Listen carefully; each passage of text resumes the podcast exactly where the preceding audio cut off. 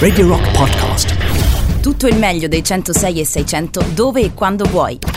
Radio Rock c'è e si sente. Anche in podcast.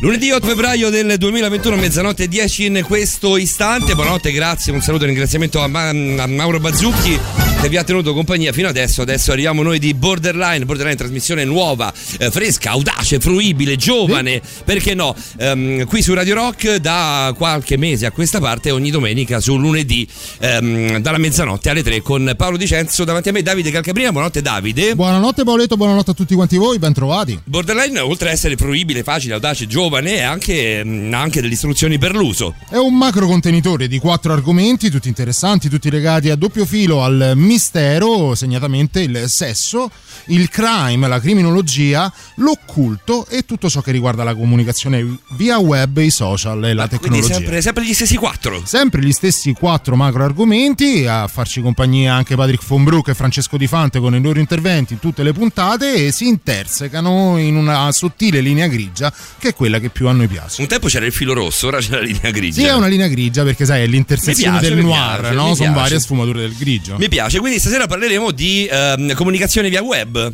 No, mio caro, no. ah, quindi no, parliamo di no, crime no. stasera? No, no, non ancora. Oh, finalmente ancora, si parla di occulto. E invece no, e invece no, questa sera si parla di sesso. Sesso. E quando si parla di sesso dalle nostre parti, eh, quando c'è l'occulto spegniamo le luci. Sì. Quando si parla di sesso invece ne accendiamo di più. Soprattutto io le accendo. Soprattutto tu, perché giustamente io provo a circuirti da parecchio tempo, non ci sono mai riuscito. Come mai, dottoressa Rosa Maria Spina? Buonanotte. Come mai non riesco a. Buonanotte, Doc. Come mai non riesco Buonanotte, a. buonanotte a tutti. Come mai non riesco a circuire Davide Calcabrina? Sto forse provando la strada sbagliata. Eh? Eh sì, forse è la strategia allora a questo punto che va rivista, no? Va rivista la strategia. Quindi devo dire: guarda, Davide, non me ne frega niente. Non mi interessi, proprio fisicamente sei brutto, mi dai fastidio. eh, anzi, prima te ne vai, meglio è. Devi farti desiderare. È, la- è il potere della psicologia inversa che potrebbe funzionare. Come stai, dottoressa? Posso dubitare, posso dubitare di questa tua ultima affermazione, Doc? Ma chi, è, ma chi è questo che sta davanti a me? Ma che cominciamo subito? Eh, ma a volte le cose semplici poi sono quelle che funzionano meglio di tutte. È vero, è vero, sono diciamo, convinto anch'io. poi le basi ci aiutano sempre. Sono convinto anch'io, sono convinto anche fermamente che prima della fine di questa stagione Davide Calcabrina me lo darà, lo, elar- No. lo elargirà. No. Io, guarda, con l'aiuto della dottoressa, secondo me prima o poi ce la faremo e supereremo anche i nostri problemi sentimentali, Calcabrina. Noi abbiamo, noi abbiamo sentimenti, la Noi domanda è. eh, abbiamo dei Oh, sentimenti, ok, abbiamo anche, dei noi, sentimenti. anche noi merde, abbiamo dei Eh, sentimenti, noi- sì. Beh, abbiamo ancora tempo per scoprirlo. Sì, sì, sì, abbiamo, abbiamo tutta la stagione, abbiamo ancora metà stagione per scoprirlo. Vogliamo fare un piccolo. ehm, no, non facciamolo un piccolo, un, un piccolo bilancio della mezza stagione, facciamo tutto a fine stagione. Facciamo tutta a fine altrimenti stagione la che è dottoressa meglio. Però ringraziamo te Doc così come abbiamo fatto con coloro che ti hanno preceduto e faremo con chi ti seguirà perché questo mese eh, ci ha dato belle soddisfazioni. Eh Ora senza bella. incensarsi troppo perché non è neanche carino né elegante, però grazie a noi, grazie a voi, a te. eh, perché vabbè, non ci a incensiamo, dai, che No, assolutamente. grazie a voi per questo spazio e questa opportunità. Eh. Ti pare che ci incensiamo le dottoresse? Abbiamo semplicemente doppiato sul giro tutti quanti gli altri, ci fate una bella non pippa vero, no, no, no, no. Era, era così giusto per dirlo, mi sono lasciato un po' trasportare. Dottoressa, andiamo direttamente a te. A Questa sera noi ci eravamo lasciati quattro settimane or sono. C'è Davide che non può più parlare di questa cosa. Vabbè, dai, sono cose che vanno, vanno così, Davide. Avevamo dai. la probabilità di avere un futuro, non tanti, un futuro, questo siamo E invece. Pippa a Beh. Bene, ok. Bene, eh, dottoressa, ci eravamo lasciati quattro settimane fa con, ehm, eh, con il BDSM. E ci eravamo esatto. lasciati però dando una, quella che è un po' una, una romanella, si diceva ai miei tempi a Roma, eh, quella che è una prima, una prima passata di vernice. Adesso che abbiamo chiarito un po' quelle che sono le, le dinamiche del BDSM, in più nello specifico stasera. Esatto, ci eravamo lasciati ecco, con un secondo appuntamento, visto che comunque poi le richieste arrivate sia quella sera che in queste settimane insomma si sono dimostrate tante, quindi evidentemente la curiosità è alta e l'argomento merita un approfondimento. Sì, abbiamo un sacco di domande da porti, eh, arrivate piace... nelle ultime ore ma anche durante queste settimane per cui eh, ci sembrava potesse valere la pena ancora approfondire ulteriormente con te eh, quello che è il mondo del BDSM. A me piace da morire il fatto che i nostri collaboratori, a partire dalla dottoressa Spina ma tutti quanti, prendono appunti anche di Fanto ogni volta che arriva, eh, lui arriva per ultimo, ha scelto lui di arrivare per ultimo perché comunque può poi no, relazionarsi e confrontarsi con tutto quello che è stato detto fino alle 2 del mattino Dice, io ho preso sempre mille appunti. La dottoressa ha mandato le foto degli appunti, delle cose. Mi piace da morire questa cosa perché io e Davide siamo due fancazzisti. Questa è l'unica trasmissione che esce in bignami e non in podcast. esatto. No, ma come dicevo, ma appunto come dicevo prima, in queste settimane in realtà sono arrivate, insomma, privatamente sui social tantissime domande. Io ne ho raccolto, ne ho raccolto solamente qualcuna perché raccoglierle tutte era impossibile, quindi poi le ho girate, insomma, anche a voi. No? Io, noi ti sentiamo, ti seguiamo, eh, Doc, nelle varie, nelle varie trasmissioni. Vogliamo dirlo che la dottoressa Rosa Maria Spina è stato un colpaccio per borderline. Eh beh, sì, sì, perché sì. non è che interviene soltanto da noi, insomma, ti ho sentita anche in, in, in zone più, ben più illustri, insomma. No, no, senza, no, senza voler nulla togliere a Radio Rock e a Borderline. Dico sempre che sono una psicologa prestata ai media, quindi in realtà eh, insomma, non, Senti, facciamo così, dottoressa. Se per te va bene, prima di cominciare, ci ascoltiamo un pezzo degli Archive che sono stupendi. Io volevo mettere un pezzo loro che dura però 17 minuti, è un po' eccessivo. Forse è un po' troppo. E quindi mi, rifa- mi rifaccio un po' uh, a questa featuring con Alice Merton. Uh, no, in realtà no, in realtà no, facciamo così. No, Scusa, no. mia facciamo così, facciamo molto prima. Ecco, mettiamo i Caser Chief perché sennò dura troppo. Sì, poi dopo sì, Alice meglio. Merton la, la, la, mettiamo alla fine. E, e, poi cominciamo con te, dottoressa, va bene? Perfetto, a va benissimo. A tra poco. Arriva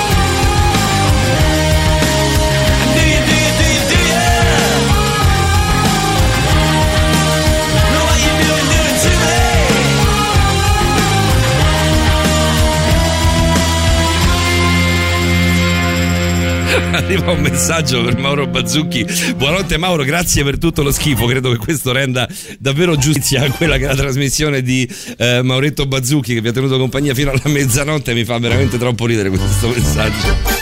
Va bene, dottoressa Rosa Maria Spina, cominciamo con qualche domanda che ti è arrivata in, eh, in privato sui social. Io ne ho lette un paio, ne ho lette un paio, mica male, tra parentesi, assolutamente lecite. Vediamo se vai a pescare proprio una di quelle due che che ho trovato assolutamente interessanti anch'io. Mm, Beh, non lo so, le domande erano tante, forse quella che un po' più si è ripetuta era un po' legata alla preoccupazione, concedetemi il termine, eh, se le tendenze, tra virgolette, BDSM sono delle tendenze innate o è qualcosa che si acquisisce nel tempo. Questa mi ha E- fatto molto ridere, infatti. Sì, beh, questa in realtà è stata un po' ricorrente, insomma, Esatto. fra quelle che mi sono state poste e devo dire che a volte mi è stata posta anche con un po' di preoccupazione, no? Eh, Un po' di preoccupazione da parte di coloro che si sentono nel, nel torto nel provare determinate sensazioni, determinate volontà. Esattamente, esattamente, perché noi oggi, e lo abbiamo visto insomma anche nelle nostre nei nostri precedenti appuntamenti, eh, cerchiamo no, di sfatare un po' anche determinati tabù legati alla sessualità e cerchiamo di parlarne nel modo più semplice possibile. Poi ci rendiamo conto che alcune cose che a noi sembrano quasi naturali, beh, forse naturali non sono e ancora destano molta preoccupazione, quasi come se ci si dovesse vergognare di avere determinate preferenze. Eh, però, dottoressa, Ecco. allora chi, eh, chi ti ha scritto queste domande, io siccome ne ho viste un paio di questo tenore, non ha ascoltato attentamente la puntata scorsa. No, non credo che sia questo. Io credo che ci sia, tra virgolette, una sorta di conflitto che ancora molte persone vivono, Mm. che è un conflitto legato al ciò che eh, si sente realmente di voler vivere, di voler esperire a livello della sessualità e ciò che poi invece ancora la società eh, ci rimanda. Quindi come se ancora le due cose non andassero completamente di pari passo, ma come se ci fosse uno scollamento. È giusto che tu ti viva la tua sessualità, ma se rientra entro determinati canoni. Al di fuori di questi canoni fai attenzione perché forse non tutto va come dovrebbe. È una sorta di processo che si può definire accettazione di sé, di se stessi innanzitutto, un po' come magari lo era, lo è ancora purtroppo in alcuni casi quello legato all'omosessualità, ad esempio, no? Esattamente, esattamente. Ricordiamo che per noi parlare di BDSM, lo abbiamo visto e lo stiamo vedendo, è una cosa anche molto naturale. Beh, in alcuni paesi c'è l'arresto e addirittura pene corporali molto Eh, molto ma- severe, insomma. Per Eh, scusa, per cosa, per cosa ti arrestano? Cioè, qual è l'accusa? Eh, sono comunque atti di violenza per, per alcune Beh, legislazioni. esatto, Mm. esatto. E alcune se sei consenziente, sono pratiche- tutti- siamo tutti consenzienti, tutti Non partecipanti. vuol dire. non- Mm, Non vuol dire, non vuol Mm. dire, non in tutti i paesi del mondo eh, la consensualità a livello sessuale è un elemento riconosciuto e valido per dire ah ok, allora è accettabile, è accettato ed è ammesso. Eh, c'è ancora una morale sociale che impone in molte parti del mondo un cosa è giusto e cosa non lo è. Noi appunto siamo abituati a darlo un po' per scontato, ma poi ci rendiamo conto anche nelle domande di chi ci ascolta che evidentemente così scontato non lo è. No, affatto, non lo è affatto. C'è anche un limite proprio all'interno delle pratiche BDSM, c'è un limite che diciamo fa da borderline, fa da spartiacque tra ciò che comunque Molto è accettato da tutta quello. la comunità BDSM e ciò che anche per la comunità BDSM però è oltre, è troppo? Esattamente, in un certo senso sì, perché comunque anche per chi eh, pratica BDSM hard, come viene un po' più definito tecnicamente, rimane comunque il limite di non infliggere danno. Quindi in qualche modo è più o meno tutto lecito, tutto consentito, tranne infliggere danno alla persona che in quel momento fa da schiavo, da schiava, da sottomesso, insomma, che dir si voglia. Beh, se, se torni a Eh, casa con la strusciata di una frustatina sul, eh, sulla schiena, quello non è un danno, però. No, no, no, no. Mm, Eh, ok. il danno vuol dire eh, mettere anche in serio pericolo di vita la persona Mm, ok, o ok. significa anche andare oltre certi limiti che possono diventare eh, realmente rischiosi, anche perché il BDSM, insomma, più o meno abbiamo imparato a conoscerlo, è un mondo estremamente vasto al cui interno sono racchiuse tantissime pratiche molto diverse tra di loro e ora come esempio, per esempio mi viene in mente eh, tutte quelle pratiche legate eh, ai giochi mh, che vanno a limitare per esempio il respiro, la respirazione. Eh, quelli vanno un po' Beh, per la maggiore in questo, in questo I, momento, i stanno andando, Game. Game stanno andando, stanno andando alla grande. Quelli sono un po' pericolosi, vanno un po' oltre. Eh, come, come sono... sono- visti quelli nella comunità BDSM? sono molto pericolosi eh, perché rappresentano comunque un terreno eh, che produce molta curiosità ed è fonte in realtà di grande esplorazione. Però è proprio qui che si può nascondere poi tra virgolette la trappola, perché non- se non si è realmente bravi, ferrati e se non c'è una profonda fiducia in chi pratica questo tipo di, di pratica, appunto, il rischio è addirittura di pagare con la vita. Doc, rimaniamo proprio su questo per qualche minuto perché mi vengono in mente un paio di domande che ti vorrei fare, poi ti leggiamo anche qualche messaggio che Sì. sta arrivando qui a 3899 106 600. Il tenore delle domande l'avete capito più o meno da quello che è arrivato alla dottoressa Rosa Maria Spina, noi ci sentiamo tra poco, intanto Kirsten Hirsch. If I walk down this hallway tonight, it's too quiet, so I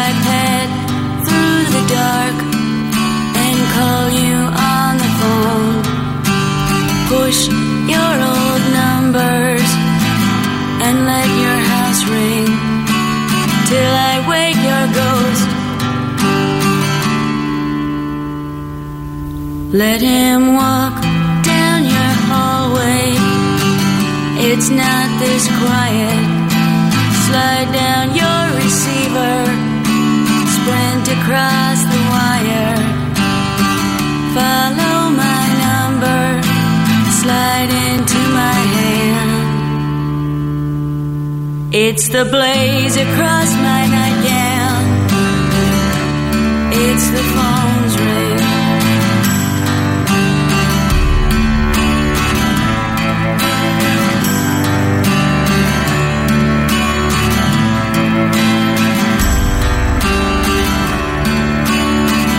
I think last night you were driving circles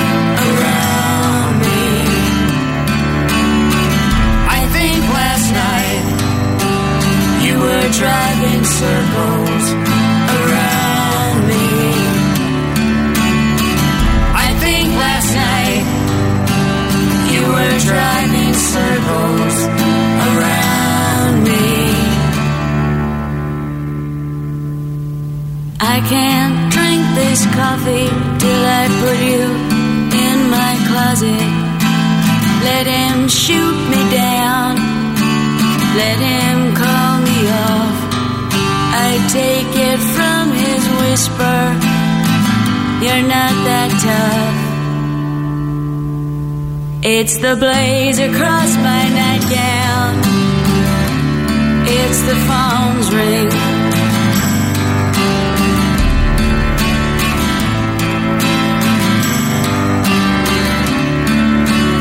You were last night you were driving circles around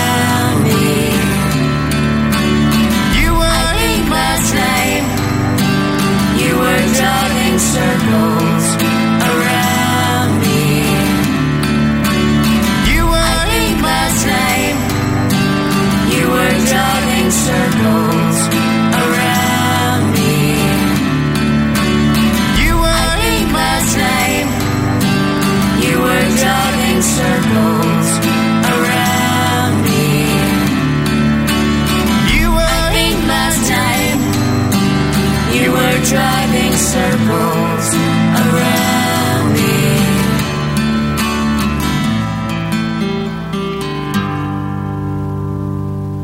Devo essere sincero, adoro questo pezzo Your Ghost di uh, Kirsten Hersh, artista che sto conoscendo in questi giorni. Mi piace da morire, ve la riproporrò sicuramente anche durante Borderline per farla sentire anche all'amico Simone Maurovic. La differenza tra noi eh, quando, quando non c'è e quando c'è Simone Maurovic è dalla finestra. Sì, perché, perché quando la non c'è Mauro ci possiamo anche dalla porta dello studio. Esatto, sia la porta dello studio che la finestra. Io e Paolo dobbiamo essere ne- sempre nella corrente, sempre con un ricircolo d'aria. Invece Simone Io ha bisogno siamo, del tepore. Siamo a ridosso dell'andropausa, credo, tanto per, per rimanere un per po' te, dottoressa. Tu devi cogliere questo frutto prima dell'andropausa, che poi non ti piace più. no, eh. no, no, lo voglio, lo voglio marcio, neanche Niente, maturo. niente, non, c'è, non c'è verso, dottoressa. Ehm, rimaniamo, rimaniamo al breast play ehm, e a come viene accolto poi nella comunità BDSM e, e prendiamo spunto da questo per parlare proprio della comunità BDSM. Quante, quante basta, quanta gente c'è, come ci si comporta, come ci si avvicina anche, perché no? Beh, diciamo che è una comunità molto molto vasta, Mm. c'è eh, anche se possiamo insomma distinguere un po' tra due tipi di comunità, mettiamola così, uno ufficiale, quindi di chi pratica BDSM in modo più o meno alla luce del sole, in modo aperto e quindi si dichiara apertamente ehm, un appartenente, ecco, diciamo a questa comunità. Non si, non si perde un po' di complicità con se stessi dichiarandosi apertamente? No, al contrario. Al contrario, È, ok. è un modo per poter vivere comunque il- eh, l'adesione diciamo, a queste pratiche in un modo eh, totale, a 360 gradi, proprio perché come dicevamo prima, in realtà non è che si nasce, mettiamola così, eh, legati al BDSM, però sicuramente c'è un'inclinazione che poi permette di sviluppare determinate caratteristiche. Ecco, chi eh, riesce a vivere liberamente comunque queste inclinazioni, poi riesce realmente a godere appieno di tutto ciò che il BDSM può offrire. Eh, poi, Doc, Doc, oggi eh, guardando quella serie tv di cui abbiamo anche parlato nella chat con tutti i membri di Borderline, Bonding, che è in questo periodo su Netflix, c'è una definizione che dà la mistress e, e dice eh, nel BDSM non si abbattono i confini della propria sessualità ma quelli della propria vergogna. Esattamente, questo si sposa benissimo proprio con quello che dicevamo prima, cioè eh, vivere apertamente le pratiche BDSM non ancora e non per tutti è così facile, ecco perché parlavo tipo di due comunità, perché Mhm. una è quella ufficiale e una è quella diciamo a cui aderiscono tutti coloro che ancora provano un, un po' di reticenza no? a dire sì mi piace essere schiavo, mi piace essere padrona, insomma no?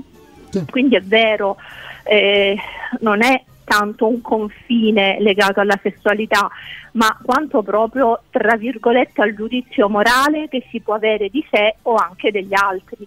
Quindi è qualcosa di estremamente più profondo che va anche oltre la sessualità. Ricordiamolo, molto spesso in alcune pratiche ehm, di sottomissione e di dominanza il sesso non è neanche contemplato perché Vero, è vero, tutto molto più mentale. Da psicoterapeuta eh, lei si sentirebbe di consigliare ad una coppia che vuole intraprendere in qualche modo, vuole dare sfogo a questa fantasia del BDSM di intraprenderla tra di loro per scoprire e scoprirsi a vicenda o magari di riferirsi a, dei- a dei club, a, delle- a dei gruppi, ad altri che sono più esperti di loro proprio per evitare, che ne so, de- de- dei rischi legati alla salute? Beh, in realtà diciamo che quando eh, si ha a che fare con delle coppie che stanno insieme anche nella vita di tutti i giorni, tocca fare sempre molta attenzione perché non è detto che le varie pratiche BDSM siano adatte alle dinamiche che quella coppia poi realmente Eh, vive. certo. Cioè si può veramente stravolgere un'intera relazione. Quindi io di solito consiglio di avere un approccio molto molto molto soft, magari iniziando guardando dei video o per esempio eh, partecipando a dei forum. Eh, bisogna vedere in che, video, in che video inciampi perché, se- perché per rimanere soft sui video Vero. BDSM bisogna, bisogna- bisogna stare davvero attenti. Senti Doc, facciamo così, mettiamo una novità, poi ci risentiamo che ci sono un po' di domande per te, va bene? Certo, A tra certo. poco, a tra poco. La novità di mezzanotte e mezza su Radio Rock. La musica nuova a Radio Rock.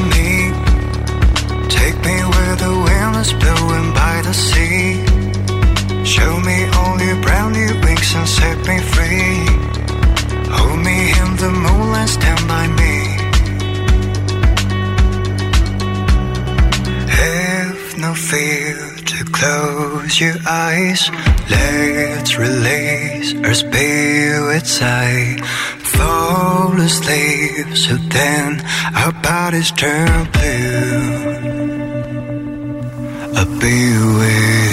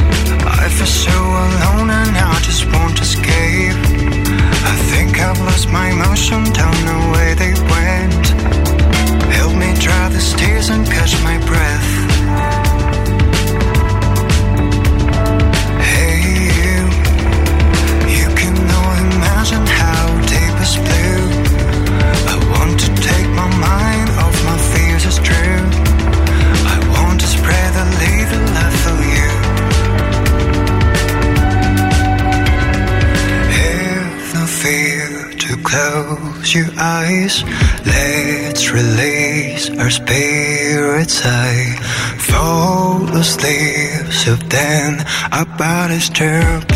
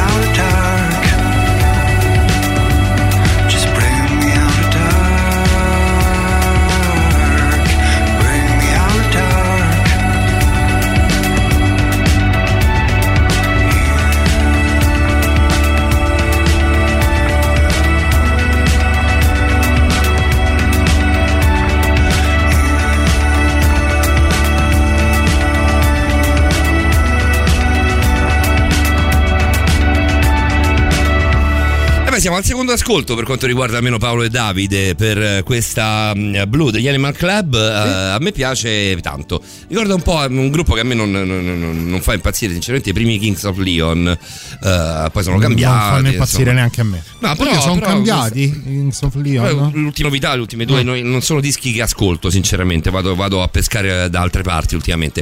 Eh, però sono, sono un po' cambiati dalle prime sonorità che risalgono ormai già una quasi dieci anni fa. Eh, forse un pochino meno, però senza, senza- di quasi senza il quasi, 8-9 anni fa, insomma, comunque il, il periodo è più o meno quello. Con noi la dottoressa Rosa Maria Spina. Dottoressa, ci sei? Sì, che ci sei. Senti, ti, No, ti leggo, ti, leggo- ti leggiamo, ti facciamo ascoltare un po' di messaggi che arrivano qui al 3899 106 e 600. Cominciamo con un audio, ehm, cominciamo con l'audio di Alessandro che mi è sembrato, l'abbiamo preascoltato, mi è sembrato molto interessante. Vai Ale. Ciao raga, un saluto a voi, grazie della compagnia e un saluto alla dottoressa che ha questa voce così arzilla, pimpante, che mette energia. Eh, io volevo dire, eh, è normale secondo me che queste persone che fanno le domande alla dottoressa eh, si sentano un po' così in, ehm, in dubbio, stranite, perché comunque a mio avviso queste sono pratiche che non sono pro- propriamente violente, il BDSM, ma giocano sempre su quella linea del mo arriva la violenza, mo no, mo te lego, sì. mo te frusto, mo no, e questo dà eccitazione. Quindi ehm, sì, è chiaro ehm, che venga il dubbio se stai facendo una cosa normale o no. A mio avviso non è normale perché l'eccitazione non dovrebbe avere a che fare con la violenza. E poi adesso, adesso rispondiamo ad Alessandro perché in- integra questa considerazione con una domanda, una domanda per la dottoressa. Le persone che praticano BDSM hanno più problemi di persone che non lo, che non lo fanno? Problemi. Lui parla poi specifica, parla di problemi a livello di mh, psichiatrici, mentali, insomma, eh, a no, livello no, esistenziale. Questo è proprio quello che abbiamo, abbiamo no. Rimarcato no. tante volte, insomma, Doc, no? Fortunatamente non c'è una correlazione di questo tipo, anche perché altrimenti se ci dovesse essere una correlazione tra determinate pratiche sessuali o comunque determinate parafilie in, generali, eh, in generale e una maggiore mh, eh, incidenza a livello diciamo di disagio, di disturbi psicologici, beh penso che la cosa sarebbe estremamente preoccupante, fortunatamente non è così. E sarebbe forse per una considerazione per quanto riguarda, adesso non- c'entra il sesso, non c'entra niente, ma ehm, per quanto riguarda il modo di comunicare sarebbe anche meno divulgata, sarebbe anche meno accettata, no Doc? Beh, certo, esattamente, rientreremmo in quel discorso che stavamo appunto facendo prima, no? quindi non un'apertura verso queste pratiche nel senso di proclamarsi, tra virgolette, come appartenenti a quella comunità di qui sopra, ma al contrario renderlo qualcosa ehm, da dover tener nascosto e questo sicuramente quando ci riferiamo alla sessualità non è quasi mai qualcosa di positivo. Elvio attraverso il 38, un bel nome Elvio, mi piace molto. Attraverso il 39 3899 106 e 600 ci riporta un po' alla realtà, proprio alla- alla- all'atto pratico delle cose, eh, scrivendoci, dicendoci buonanotte borderline. Vorrei porre una domanda alla dottoressa Rosa Maria Spina. Con quali pratiche consiglia di iniziare il BDSM? Una pratica che mi ha sempre affascinato, ma che non ho mai praticato. Bisogna avere anche il partner ide- ideale, questo l'abbiamo detto e ridetto vero. e ripetuto. Sì, Non è detto che si debba fare per forza in coppia, eh, si può anche andare da Si soli. può poi anche andare esatto, forse questo è il consiglio che ti darà per cominciare la dottoressa, no? il kit, lo starter kit per, per- Starter pack. lo starter pack per cominciare. Beh, le pratiche sono talmente tanto variegate che a mio avviso ognuno dovrebbe trovare un po' la propria strada. Mm. Però se proprio posso dare un consiglio, io inizierei, come dicevo un po' prima, sempre dal soft. Quindi il bondage è quello che si presta meglio perché eh, legare i polsi o avere dei rapporti bendati, per esempio, quindi tutte le pratiche di leggera immobilizzazione sono quelle meno rischiose e con cui ci si può comunque un po' sperimentare ma rimanendo in una comfort zone. Beh, quindi, quindi con, le, eh, con le dovute, con le dovute cautele siamo- siamo- possiamo, dirti, eh, possiamo dire ad Elvio che si può cominciare con qualcosa di assolutamente soft per vedere poi anche, come, Esatto. anche come ci si approccia, no? come la coppia in questo caso si ma non approccia. solo, ma anche quale può essere poi la, la reazione, perché io posso anche pensare che ma- magari consumare un rapporto bendato possa essere una cosa, diciamo così, tranquilla, senza nessuna implicazione, e poi magari scopro che non lo è. È una Quindi fantasia sempre- più maschile o più femminile quella di avere un rapporto bendato? Io punterei sulle femminucce. Beh, diciamo che è più femminile, sicuramente sì, anche se teniamo conto di una cosa, tendenzialmente le parafilie in generale sono più frequentemente maschili, però ultimamente insomma anche le donne iniziano ad avere la loro parte come è giusto che sia. Ma è un ultimamente legato all'emancipazione, eh, direi finalmente, femminile Eh, o è ultimamente perché ha preso moda grazie anche a tutta una comunicazione verbale, visiva? Dai, poi a dice- film, diciamocelo libri francamente, ragazzi, i siti più cliccati sono quelli, sono quelli a luci rosse. Quindi Sì, c'è sì, una, sì, c'è una divulgazione entrambe le massiccia. eh. cose, comunque oggi le donne si sentono molto più libere di esplorare e vivere la propria sessualità, cosa che un tempo avveniva molto meno. Eh, pensa che nel 2021 questa cosa doveva avvenire prima o poi. eh. Siamo Eh, arrivati un po' in Eh, rispetto. A quando eravamo giovani noi, che, che penso ai libri Rosa Harmony, li trovavi vicino ai libri Alle riviste- pornografici. alle riviste porno, Adesso dei best seller tipo 50 sfumature di grigio sono a, a libero consumo veramente di tutti. Doc, rimani, rimani con noi? Ci ascoltiamo Sì, un, altro, sì. un altro pezzo. Questa sera, questa volta invece dobbiamo fare una dedica. Devo fare io una dedica. È stato il compleanno del mio amico Marco, che saluto. Auguri, Marco. Guara- 40 un pezzo da 44, l'amico Marcolino. vabbè, eh, ci stai nel conosciamo. club, Sei benvenuto, meno qui. sei- parla per te, che io sono ancora 43. Tu sei Eh, io ancora- nemmeno tu- 42, Tu, neanche per 42, figurati. quindi sei giovanissimo rispetto a noi. Alla dottoressa non lo chiediamo perché è una signora, quantomeno questo po' di eleganza ce lo manteniamo. Ah, no, eh. lo manteniamo. Ah no, ma io posso rispondere? Sai che non lo eh? sappiamo, la risposta non la conosciamo noi. A questo punto, se vuoi rispondere. 41. 41. Ah, vedi, è coetanea a me. Mi fate rosicare. facciamo- 79, Doc? Come? 79? 79. Come me. fate rosicare tantissimo 41, 42, 43 sottoscritto invece il mio amico Marco che ne compie 40 ne compie 44 voleva do- dedicare un pezzo di Oasis ad una Chiara alla spina Ah, e beh, allora dai, soddisfiamo la richiesta del nostro amico Marco e, e, tanti senti, auguri a Marco. e senti che pezzo che tira fuori Marco Cigarettes and Alcohol Ah, da, eh, da da dedicare una donna sta. non è male eh? cioè, la butta, con il tema, con la subito là. serata. Beh, Ti sta bravo davvero Marco. tutta eccoli qua gli Oasis su Radio Rock auguri Marcolino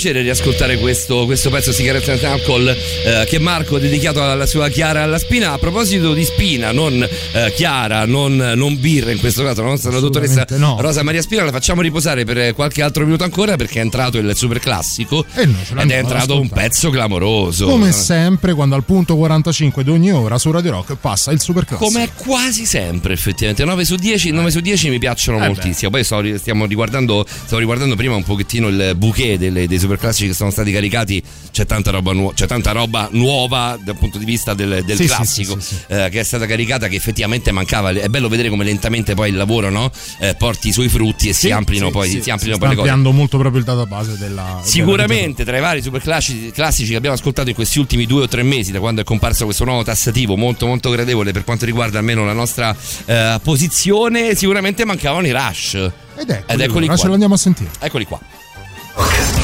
Super classico.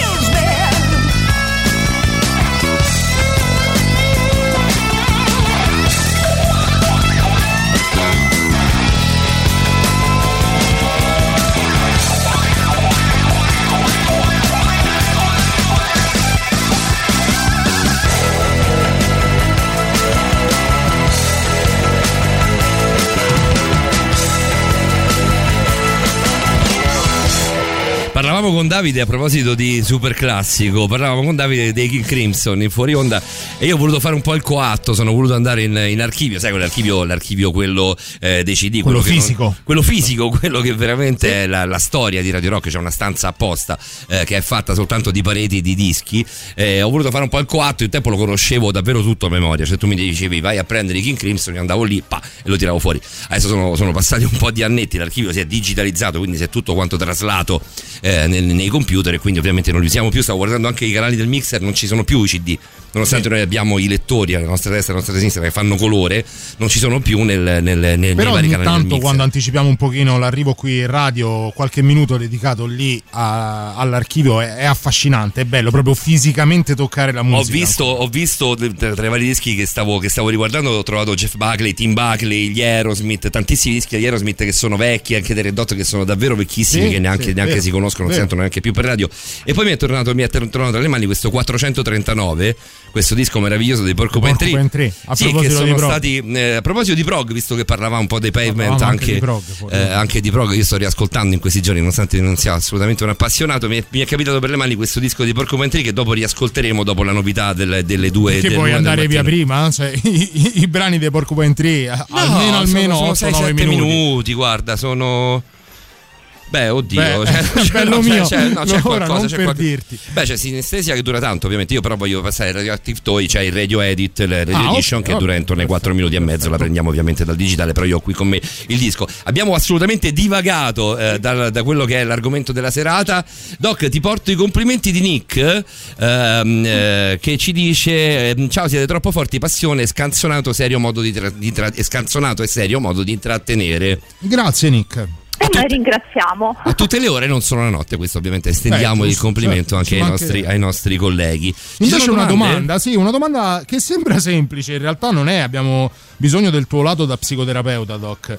Ci sono dei tratti psicologici specifici riscontrati in chi pratica o vorrebbe praticare BDSM? Sì, allora molto frequentemente, ovvio che non è una regola, intendiamoci, ma molto frequentemente dei tratti ci sono e in genere sono dei tratti che vanno un po' in contrapposizione ehm, tra la vita di tutti i giorni e la vita sessuale. Mi spiego meglio. In genere chi è abituato ad avere il controllo e il potere nella vita di tutti i giorni, a ruoli di prestigio eh, e, e quindi è abituato o deve mantenere un determinato standard, poi molto più facilmente è incline diciamo così, a pratiche BDSM di sottomissione, eh, perché questo è proprio un modo per lasciarsi andare, eh, per prendersi quello spazio e quelle libertà che nella vita di tutti i giorni, per ovvie ragioni, non può. Certo, certo, ci sta, una sorta di controaltare, no? Esattamente, quindi se lo vediamo in quest'ottica diventa quasi salutare, quasi funzionale, perché è facile no? che se poi anche nella vita sessuale si è tra virgolette costretti no? a mantenere il potere, il controllo, quindi a rispecchiare esattamente il ruolo della vita di tutti i giorni, beh, il rischio eh, lì è che a un certo punto si possa poi accusare un sovraccarico eh, anche di responsabilità, se vogliamo vederla così. Invece il fatto che ci sia uno spazio extra in cui ci si può abbandonare, ci si può lasciare andare, diventa funzionale non solo alla vita sessuale, ma anche, viene da dire, proprio alla salute psicologica. È più pericolo- pericoloso, ovviamente lo mettiamo tra le virgolette, è giusto specificarlo ogni volta, però è, è anche il modo più facile per dirlo. È più pericoloso eh, colui che viene da una vita, diciamo, da sottomesso, se vogliamo, dove comunque deve sottostare sia in famiglia che sul lavoro ad una gerarchia eh, opprimente e quindi poi trova uno sfogo magari più violento, più eh, da dominatore nel BDSM o il contrario? No, in realtà in questo caso mi viene da dire è funzionale in entrambi, in entrambi i casi, Mm. perché anche chi nella vita di tutti i giorni è più sottomesso, se poi nella vita sessuale riesce invece a tirare fuori un lato di sé più dominante, ha la possibilità di sperimentare eh, una dimensione che magari tendenzialmente per una ragione X gli è negata.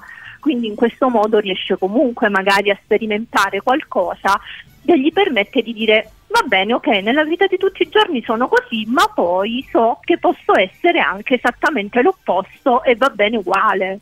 Quindi Donald Trump potrebbe essere uno schiavo perfetto, ci scrive qualcuno al 389 106 600. Secondo me colpendo davvero nel segno, effettivamente lui è Diciamo, ce, lo, ce lo- ce lo immaginiamo un Lo po' so. tutti, dai. Eh. Io immagino più No, Melania non se so, dovessi lo scegliere. so, perché Però- poi bisogna dire da- che da- ci vuole anche del, del- del filo. un, un certo livello di qui, insomma, no? Per Bene. riuscire- eh, eh, quindi, insomma, ho qualche dubbio. Beh, sì, su- su- sul qui di Donald Trump si sono, chiedono- si sono interrogati in molti, sicuramente. C'è Ma- una considerazione interessante, te la, te la sottopongo prima di, di andare nuovamente in musica, Doc. Per carità, tutto è lecito se consensuale, ma dal farsi bendare al pissing la differenza è enorme. Mi viene difficile pensare che si tratti delle stesse basi psicologiche. Mm, rispondiamo dopo? Rispondiamo dopo, Dai, rispondiamo sì, dopo. Sentiamoci perfetto. la novità dell'una in perfetto orario. Bravissima, Doc. Ormai puoi fare la conduttrice praticamente. No, Ma non serviamo più a nulla. Io, Io l'ho detto, mettiamo qua Difant e, e ogni- e tutti i nostri collaboratori a Infante giro. Patrick e tutti gli altri a giro. Noi, Noi in dobbiamo vacanza. soltanto incassare il denaro, guarda, è facilissimo. Vabbè. Eh, la novità del Luna su Radio Rock. Brand new music. La musica nuova a Radio Rock.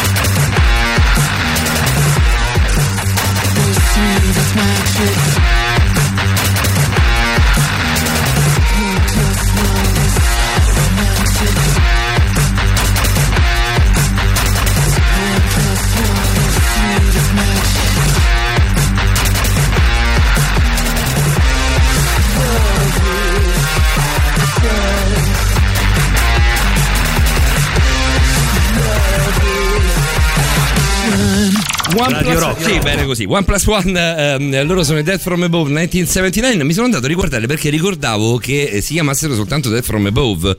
Allora sono andato a vedere perché eh, 1979, perché ci fu una piccola diatriba nel 2006 quando si sciolsero eh, proprio con l'etichetta, con la casa discografica, eh, dovuta appunto al nome. Eh, aggiunsero poi 1979 perché il cantante di questo duo ehm, canadese eh, è un appassionato di Michael Jackson e quindi è na- nasce lui nel 1979. Nel 1979 esce il quinto disco di Michael Jackson, Come no? quindi Off the Wall, e loro decidono quindi di mettere 1979 nel, nel loro, nel loro nome. Ehm, a me piacciono da morire, piacevano tantissimo. C'è stata questa reunion, pensavo uscisse un nuovo disco, in realtà mi sembra di aver capito di no, c'è soltanto questo singolo One Plus One, molto molto carino. Dottoressa, dove eravamo rimasti? Sì, beh, quella che era la differenza che può esserci tra l'avere rapporti bendati e per esempio il kissing e l'urofilia, no? sì. Dice magari viva la libertà, però la differenza insomma è abissale. Sì, più o meno era questo il realtà lo senso è del messaggio. solo Beh, in realtà lo è solo in termini concettuali, se vogliamo dirla così, ma non realmente in termini fattuali. Eh, e mi rendo conto che questa mia affermazione può risultare insomma un po' strana, mettiamola così, ma noi dobbiamo considerare una cosa che eh, ognuno di noi ha un proprio concetto di limite, quindi per qualcuno anche consumare un rapporto, avere un amplesso bendato può essere qualcosa di estremo, mentre per qualcun altro ecco anche l'urofilia il pissing che dir si voglia può essere un'esperienza eh, estremamente dipende sempre da quello che è il livello di partenza al quale facciamo riferimento. Ehm, quindi in realtà questa differenza eh, può sembrare così elevata, così netta, ma in realtà quando si è all'interno di un determinato contesto eh, molte regole che possono essere applicate alla vita di tutti i giorni poi non valgono. In linea di massima forse dovremmo muoverci con quella che è una buona regola, cioè l'accettare un pochino tutto qualora questo sia mm, manifestato da, da- da una condivisione consensuale da entrambe le parti. Lo- Poi sta alle- In agli un certo individui. senso sì. Eh, Lo, ra- lo raccontavo prima a Davide, Doc, eh, in fuori onda. Io ho un'amica, che, una mia carissima amica, che ha un rapporto con una persona, lei è fidanzata, insomma, da tempo, eh, però ha un rapporto con una persona che va a casa sua soltanto per questo. Non c'è Sì, nessun tipo di diciamo contatto che- fisico. Questa è una possibilità, molto spesso capita esattamente questo, che il partner con cui si mettono in pratica appunto giochi, pratiche di BDSM è un partner esclusivo per questo tipo di attività e non è il partner di vita. Sì, sì, sì, sì, no, ma spesso è, mm, non c'entra proprio nulla l'atto sessuale. Non c'entra Cioè, proprio è fuori. un'esperienza che attiene alla sfera, de- alla sfera della sessualità, ma non c'è il rapporto sessuale in molti di questi giochi. Sì, diciamo che noi lo attribuiamo molto spesso alla sfera della sessualità. Ma Esatto, proprio questo ti volevo chiedere, perché? sfera Perché, sta, perché è messa nella sfera sessuale? Perché c'è della nudità? Perché c'è della Perché c'è complicità? della perché non si può nudità, fare in perché- pubblico? Perché spesso sono tirati in No. ballo i genitali, penso. Beh, perché esatto, perché comunque a volte no, viene comunque prevista l'esposizione eh, del seno, dei glutei, dei genitali e quindi si pensa che in quel caso tutto sia riscontrabile o riconducibile alla sessualità.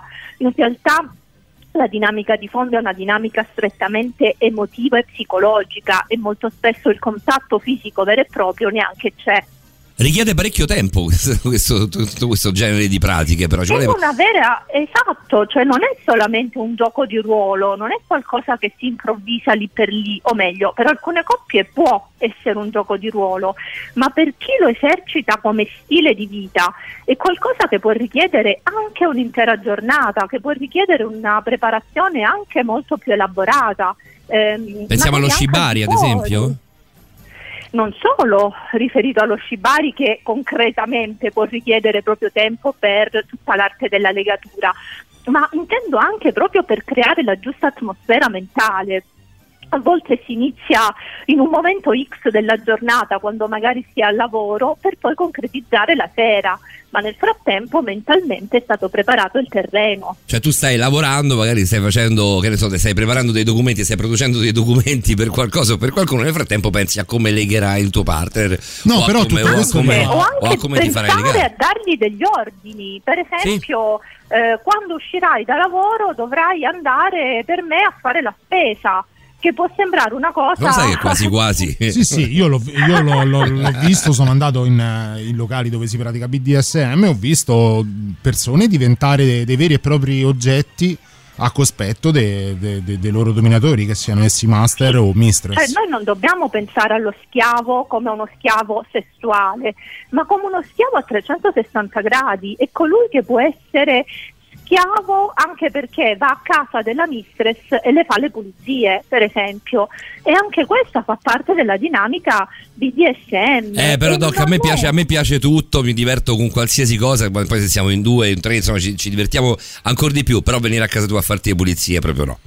Proprio non esiste. Perché tu non Eh, sai com'è il mio Swiffer. Eh, eh, oddio, Eh, forse, però- forse con Calcabrina, eh, lo sai, se quelle, se quelle dovrebbe- dovessero essere le condizioni, poi se mi devo scendere a questo, oddio, quasi quasi. Eh, ma è questo il punto, è quel coinvolgimento emotivo per cui tu provi eccitazione sapendo che la tua padrona in quel momento ha il massimo della gratificazione perché tu stai facendo qualcosa Eh, te credo gli lei. hai pulito casa, eh, scusate. Eh beh, ma è come per esempio il fidanzato che cucina per la propria partner. no? Cosa che Cioè, io faccio ora- regolarmente. Io no, eh, convivo con una persona che non è appassionato di cucina, è un'appassionata di cucina, e però io cucino molto volentieri, mi piace molto. Sì, sotto quel frustata, eh, però sì. soddisfazione mentale è esattamente quello, al di là del contenuto. Doc, facciamo il gioco di prima, ti faccio una domanda e la risposta ce la dai dopo la pausa musicale? Sì, sì, sì. È possibile convincere a, a provare il BDSM un partner restio? Quindi quando la pulsione verso il BDSM è univoca all'interno della coppia? Ce lo dici subito dopo la, la Ce lo canzone. dici dopo Zack Wide?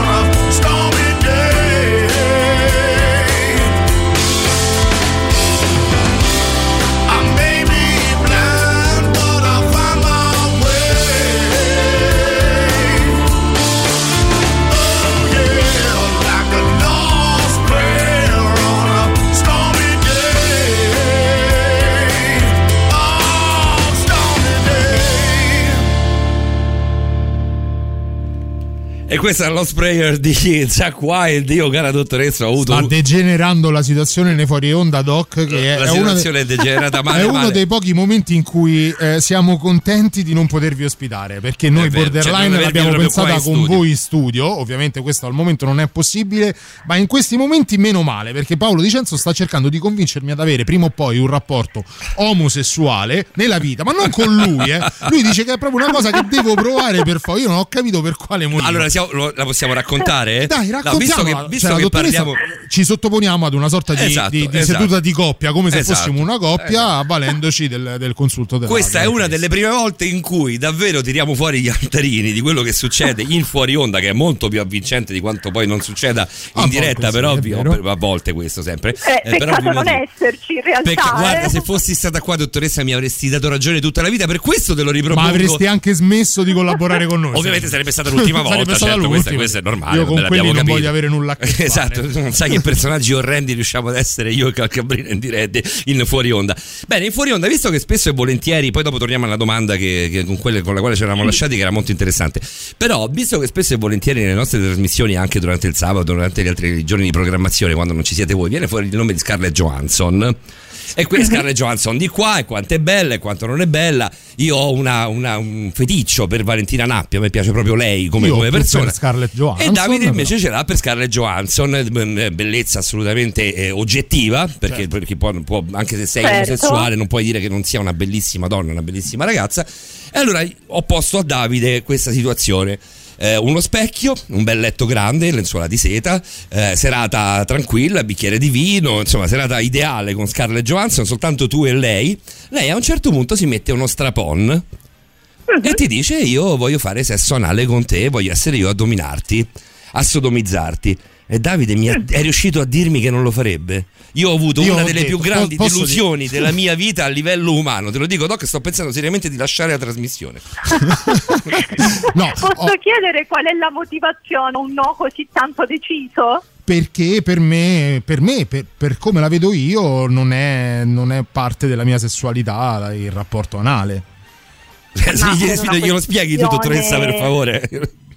Ma per una questione di gusti, di preferenze? Di gusti in fondo non so dirlo perché non l'ho mai avuto, però di mio sono cresciuto con una... non lo so se si possa definire una forte eterosessualità in questo caso perché poi nell'esempio fatto da Stai con Paolo... Car- con Scarlett Esatto, Johansson, cioè saremo io e una- Dicenzo. Saremo io e una donna, è un tipo di, di- di parafilia, di, di- di fantasia forse meglio dire, che non ho, che non mi stimola, che non mi stuzzica. Ho detto anche a Paolo, è normale che come tutte le cose mi ci dovrei trovare in una condizione del genere, però a, a priori di sicuro non rientra ne- ne- neanche nelle 100 cose che farei in intimità con Scarlett Johansson, ma con nessuna donna. Io rientro tra le prime cose, assolutamente. Immediatamente, proprio direi subito: dov'è lo strapone? Dov'è? Eh, verrà un giorno, verrà un giorno, non neanche secondo me così lontano. Vabbè, in cui no, però Davide aspetta verrà. un secondo. Scusami, no, verrai tu da me e mi dirai, Paolo, che cosa mi sono perso, quanta ragione avevi. Io non credo che il giorno ha da venire, eh, ma eh, la, la- la cosa che mi chiede a questo punto è: sono anormale, Doc? No, Vai, Doc, mena. una domanda Mena come un fabbro. specifica per un motivo, nel senso che un conto è se non piace per una questione appunto di preferenze, ognuno di noi ha le sue, quindi comunque se non rientra nella cerchia di quelle preferenze è giustissimo che sia così, che ci sia il no. Ma se è legato, tra virgolette, ad un tabù, beh, allora forse Eh, dai, un po' in discussione, allora Eh. può essere utile. Però ancora- io non posso parlare Dovremmo di fare due puntate al mese con la mh, dottoressa, Io guarda. credo che per qualsiasi cosa dire eh, non mi piace vuol dire averlo provato. Io non l'ho provato, non, non ci trovo nulla di male se a uno piace, eh, per carità, Però assolutamente. alcune volte si dice no, tra virgolette, più per un partito preso e per una Eh, eh, posizione che non perché realmente sia un no convinto e, e- e consapevole. Vero, perché molto sì, sì. spesso si confonde il sesso anale ricevuto dall'uomo con l'omosessualità. In realtà il comportamento in sé del sesso anale, della penetrazione anale, non è sinonimo di omosessualità né di omosessualità latente. Quindi in realtà si può rimanere eterosessuale mm, tranquillamente pur avendo questo tipo di, di preferenza e non c'è nulla di male, non c'è nulla di, di male in entrambi i casi, intendiamoci. eh. Però se è per un tabù è un discorso, se è per una preferenza è un altro. Grande Doc, adoro quando tiri l'acqua al mio mulino, guarda. No, ma io non credo, cioè non credo di, mh, non credo di avere questa eh, paura, questo tabù legato al dover cedere al lato oscuro di una latente omosessualità che magari eh, c'è, lo nascondo anche inconsapevolmente dentro di me. È proprio un qualcosa che non, non- non- non mi stimola, non lo troverei eccitante. Ovviamente non è stata Scarlett Johansson, non è stato con uno strapon, ma quando mi si è proposto un qualcosa di simile, io non, non- non sono stato eccitato neanche al pensiero e quindi di Eh, e conseguenza... non questo lo- però ci può stare e può essere assolutamente comprensibile. Lo ripeto, comunque ognuno di noi ha le proprie preferenze e i propri gusti. Se qualcosa non piace, non piace e non c'è nulla di male. È Ah, che Doc, per com'è, forza- com'è bello il mondo, com'è vario il mondo. Ah, eh. beh, il mondo sì, è veramente sì. bello perché è vario. Io, cioè, io scenderei molto al di Esatto. sotto di Scarlett Johansson. A proposito di questo, Isa ci dice: inutile che sognate, raga, tanto non succederà mai. No, ma infatti, guarda, Scarlett Johansson è roba, è roba di calcaprina. Io mi, mi fermo molto prima, insomma. Vabbè, Ehm, però le fantasie sessuali servono anche a questo, ne abbiamo parlato, no? Dottoressa, ne abbiamo parlato e riparlato. Io, per, per quanto riguarda le fantasie, ho fatto l'amore con le donne più belle, gli uomini più belli del mondo più e più volte. Quindi figuriamoci. Ah, se stiamo alle fantasie, credo anche di essere padre una- un migliaio di volte, forse. Bene così. Torniamo alla domanda di prima, Doc. È possibile eh, in qualche modo convincere un partner eh, eh, reticente alle pratiche BDSM? Però pensa, dobbiamo saltare, dobbiamo saltare la Ok. risposta di nuovo perché ci siamo allungati su questo fuori onda. Però, Doc, scusami se ti, se ti ho rubato un po' di spazio, sì, ma, certo. ma mi serviva, capisci bene, tu sai bene i motivi. Eh? Eh, ce ne andiamo da Moby, da Extreme Ways.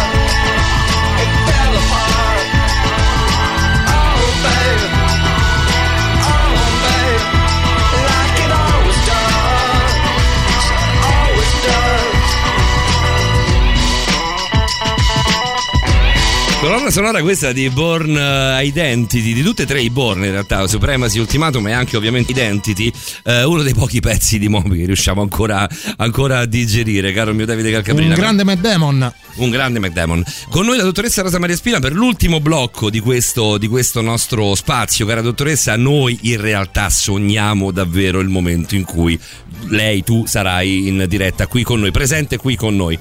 Mi aiuterai tantissimo, Doc. Speriamo, speriamo si possa fare presto. Speriamo anche perché eh, quando, quando succederà questa cosa vorrà dire che è finito quest'incubo che ci sta attanagliando tutti Sì, quanti. sostanzialmente sì, è vero. Dobbiamo una risposta assolutamente alla domanda di prima, sono due blocchi che dobbiamo questa risposta, diamola finalmente, Doc. Beh, diciamo che in realtà la domanda di prima in qualche modo si presta anche alla risposta che È possiamo vero, dare è ora. vero, è ecco. Perché in un certo senso le due cose sono collegate, no? Come dicevamo prima, ognuno di noi ha un po' i suoi limiti, ha i suoi gusti e le sue preferenze. E questo vale ovviamente anche per il BDSM. Quindi può capitare che all'interno di una coppia eh, i due partner non siano concordi nel, va- nel voler fare le stesse esperienze. Però è anche vero che a volte, eh, come dire, eh, si dice no più per principio, per quasi timore di ciò che potrebbe succedere e non perché realmente eh, quella pratica, una pratica X, eh, può non piacere. Quindi diciamo che ehm, si può tra virgolette convincere un partner a provare qualcosa di diverso, ovviamente non obbligarlo e la comunicazione è il primo passo fondamentale, cercare di capire perché eventualmente è un no, perché potrebbe diventare un sì e quale potrebbe essere il contenuto sul quale venirsi incontro, perché lo abbiamo detto, soprattutto nel BDSM le pratiche sono talmente tanto vaste, talmente tanto numerose che magari un punto d'incontro anche per un partner un po' più restio si può trovare. E allora la possibilità di sperimentare magari c'è. Tornando indietro alla notte dei tempi, mi viene da dire, ma non necessariamente così indietro, comunque nell'antichità pratiche che potevano essere assimilate al BDSM già esistevano. Questa è buona, Beh, eh? diciamo che Questa il molto buona. BDSM in realtà è antichissimo, insomma, no? come, come pratiche. Lo shibari stesso comunque è una pratica estremamente antica, eh, eh, l'arte appunto giapponese eh, che consiste, lo abbiamo accennato altre volte, nella legatura del partner. Quindi in realtà un po' quasi tutto è riconducibile al BDSM.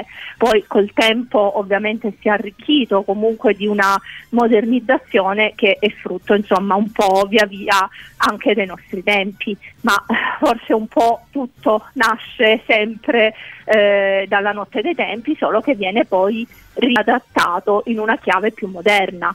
Mi verrebbe da chiederti se c'è il rischio che si diventi schiavi, però nell'accezione del BDSM ha tutto altro significato. Diciamo, c'è il Eh, rischio sì. che si possa diventare dipendenti da BDSM, cioè da non riuscire più a provare piacere con, eh, con il sesso, tra virgolette, normale.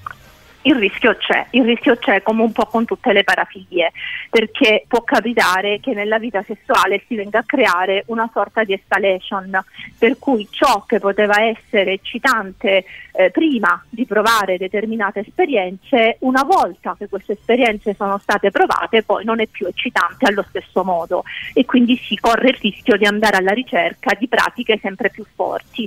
Beh, lì è il momento di forse chiedere aiuto a un professionista. stuff Eh sì, infatti, stavo proprio pensando che quello è il momento in cui entra in ballo la tua professionalità, quella dei tuoi A, pro- a proposito di questo, ricordiamo quelli che sono i tuoi riferimenti social, cara la nostra dottoressa Rosa Maria Spirina, prima, prima di salutarti. Per trovarti su Instagram, tu non sei un'altra, non sei come me, una, una fruitrice così ehm, malata di No, Instagram. no, no, io ho un'amica che mi aiuta. Anche io ho un'amica che mi aiuta.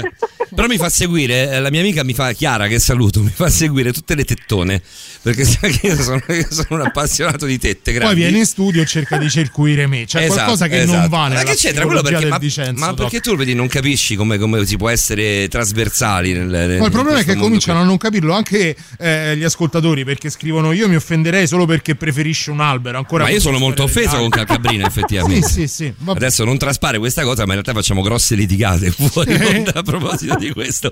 Come trovare la dottoressa Rosa Maria Spina? Basta semplicemente digitare il tuo nome e cognome su Instagram o su Facebook. Esatto, esatto, dottoressa Rosa Maria Spina, Rosa Maria tutto attaccato. Rosa Maria, tutto attaccato. Rosa se Maria, seguite il sottoscritto o semplicemente se seguite la nostra radio Radio Rock, ogni volta che la dottoressa è qui in onda con noi ci sono dei post, ci sono delle stories, delle, delle foto sia su Instagram che su Facebook che comunque danno il richiamo tramite tag a tutte le pagine ufficiali della dottoressa Rosa Maria Spina. Io e la dottoressa condivisiamo questa idiosincrasia nei confronti di Instagram. Siamo riusciti a condividere un post forse due settimane fa, Doc, due o tre settimane fa. abbiamo- Io ancora non ne sono neanche così capace. Ah no, è vero, no, è Lil- è Liliana Montereale che è riuscita, è riuscita a condividere un paio di settimane fa, l'abbiamo fatto lo stesso giorno. Però la sto, la sto coinvolgendo la Sì, è dottoressa. vero, è Oggi vero, abbiamo fatto un un, mini briefing, io e lei abbiamo discusso un pochino su- sulla scelta delle immagini, dei contenuti. In qualche modo la, la- la vedo che ci si sta dimenando, piano piano sta cercando di venirne a capo Dai, anche lei. a- abbiamo tempo per imparare. Sai Sì, dove devi andare a sempre, parare, Doc, sempre. quando fai il briefing con Calcabrina? È sempre messaggio subliminale, ricordati il mio nome. È stato, è stato bello, dottoressa, ci sentiamo tra quattro settimane. Perfetto, alla prossima e una buona notte a tutti. Una buona notte alla Grazie dottoressa ancora. Rosa Maria Spina, Rosa Maria Spina, la nostra sessuologa di riferimento. Tra poco Patrick von Brook, nel frattempo la novità dell'una e 30. La musica nuova a Radio Rock.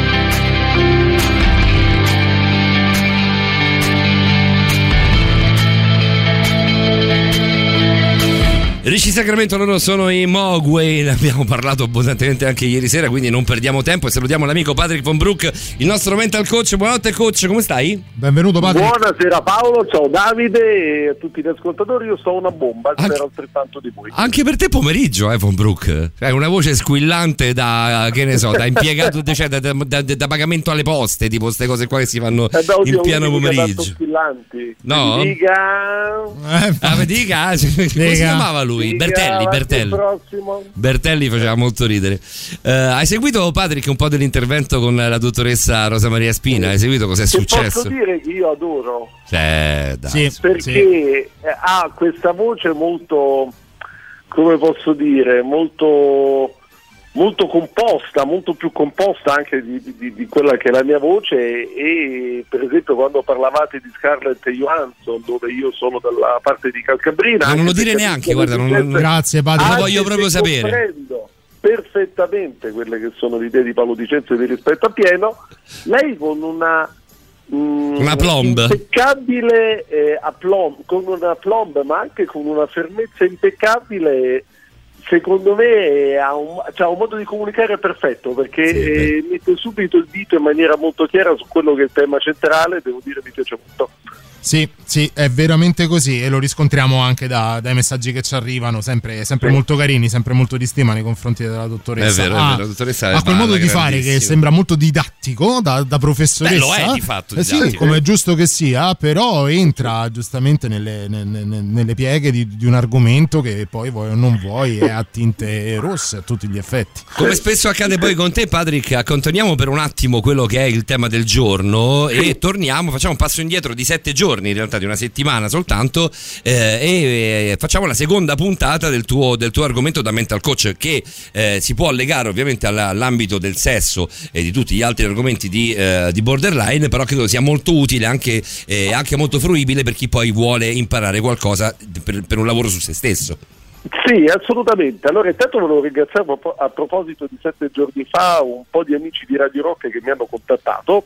Eh, uno di lo- una di loro l'ho anche conosciuta, è molto colpita dal discorso sul corpo di dolore, abbiamo diciamo, messo un po' di luce su alcune cose della sua vita, quindi la ringrazio e ringrazio voi. È stato molto bello Sì, l'intervento sul corpo di dolore, io l'ho riascoltato un paio di volte perché non- come argomento non era molto semplice, poi è una cosa che né io né Davide eh, conoscevamo assolutamente. È stato davvero molto interessante anche se molto duro, no Patrick? Eh, sì, comunque sì, lavorare su se eh, stessi su certe cose non è facile per nessuno, immagino. No, poi dirlo in poco tempo e dirlo in modo potabile, che ci sono dovuto preparare un pochino, ma eh, è andata bene, quindi grazie ancora. Allora oggi parleremo di una cosa eh, particolare, un po' più carica, un po' più allegra, che Mm. sono le sette caratteristiche, secondo Tony Robbins, che accomunano le persone di successo. Ora, definiamo un secondo successo, perché successo noi pensiamo sempre a chi ha soprattutto nel mondo di oggi un sacco di soldi, una bella barca e Eh, apparentemente beh, una sì, di fatto, di fatto se hai Beh, una bella barca, una bella vita, tanti soldi, un briciolo di successo Sì, l'hai però- fatto. Sì, però tanti di loro non sono felici, Ah, si sfondano di droghe, si alcolizzano, devono ostentare una vita che fondamentalmente non ha bisogno di essere ostentata e quindi qualche cosa manca. Successo si intende come risultato desiderabile, ovvero ognuno di noi ha il suo. C'è chi può avere come risultato desiderabile vivere in una casa e leggere libri dalla mattina alla sera, chi coltivare terra, chi potenzialmente appunto eh, lavorare tanto se ti fa piacere, cioè io lavoro anche la domenica ed è una cosa che a me non stanca per niente. Cosa Quando- che non farei neanche sotto tortura. Eh, lo no? fai. eh, ma io veramente, come Celentano nel film eh, Il bisbetico domati, eh, domato, eh, lui diceva io non, non- non ho bisogno di andare in vacanza, faccio quello che mi piace. Quindi ognuno ha il suo risultato desiderabile e Tony Robbins vede tutte le persone che hanno successo in possesso di sette caratteristiche fondamentali. Quindi possiamo prendere carta e penna e vedere magari dopo la- il break, dopo il, Sì. il brano, eh, cominciamo a vedere queste caratteristiche e vediamo se ognuno di noi ce le ha. Facciamo proprio così, Patrick. Ascoltiamoci quella che è una ex novità di Radio Rock. Eh, Andiamo dai The Heavy, Heavy for You, eh, e poi torniamo da te, va bene? Perfetto. A tra poco, vai.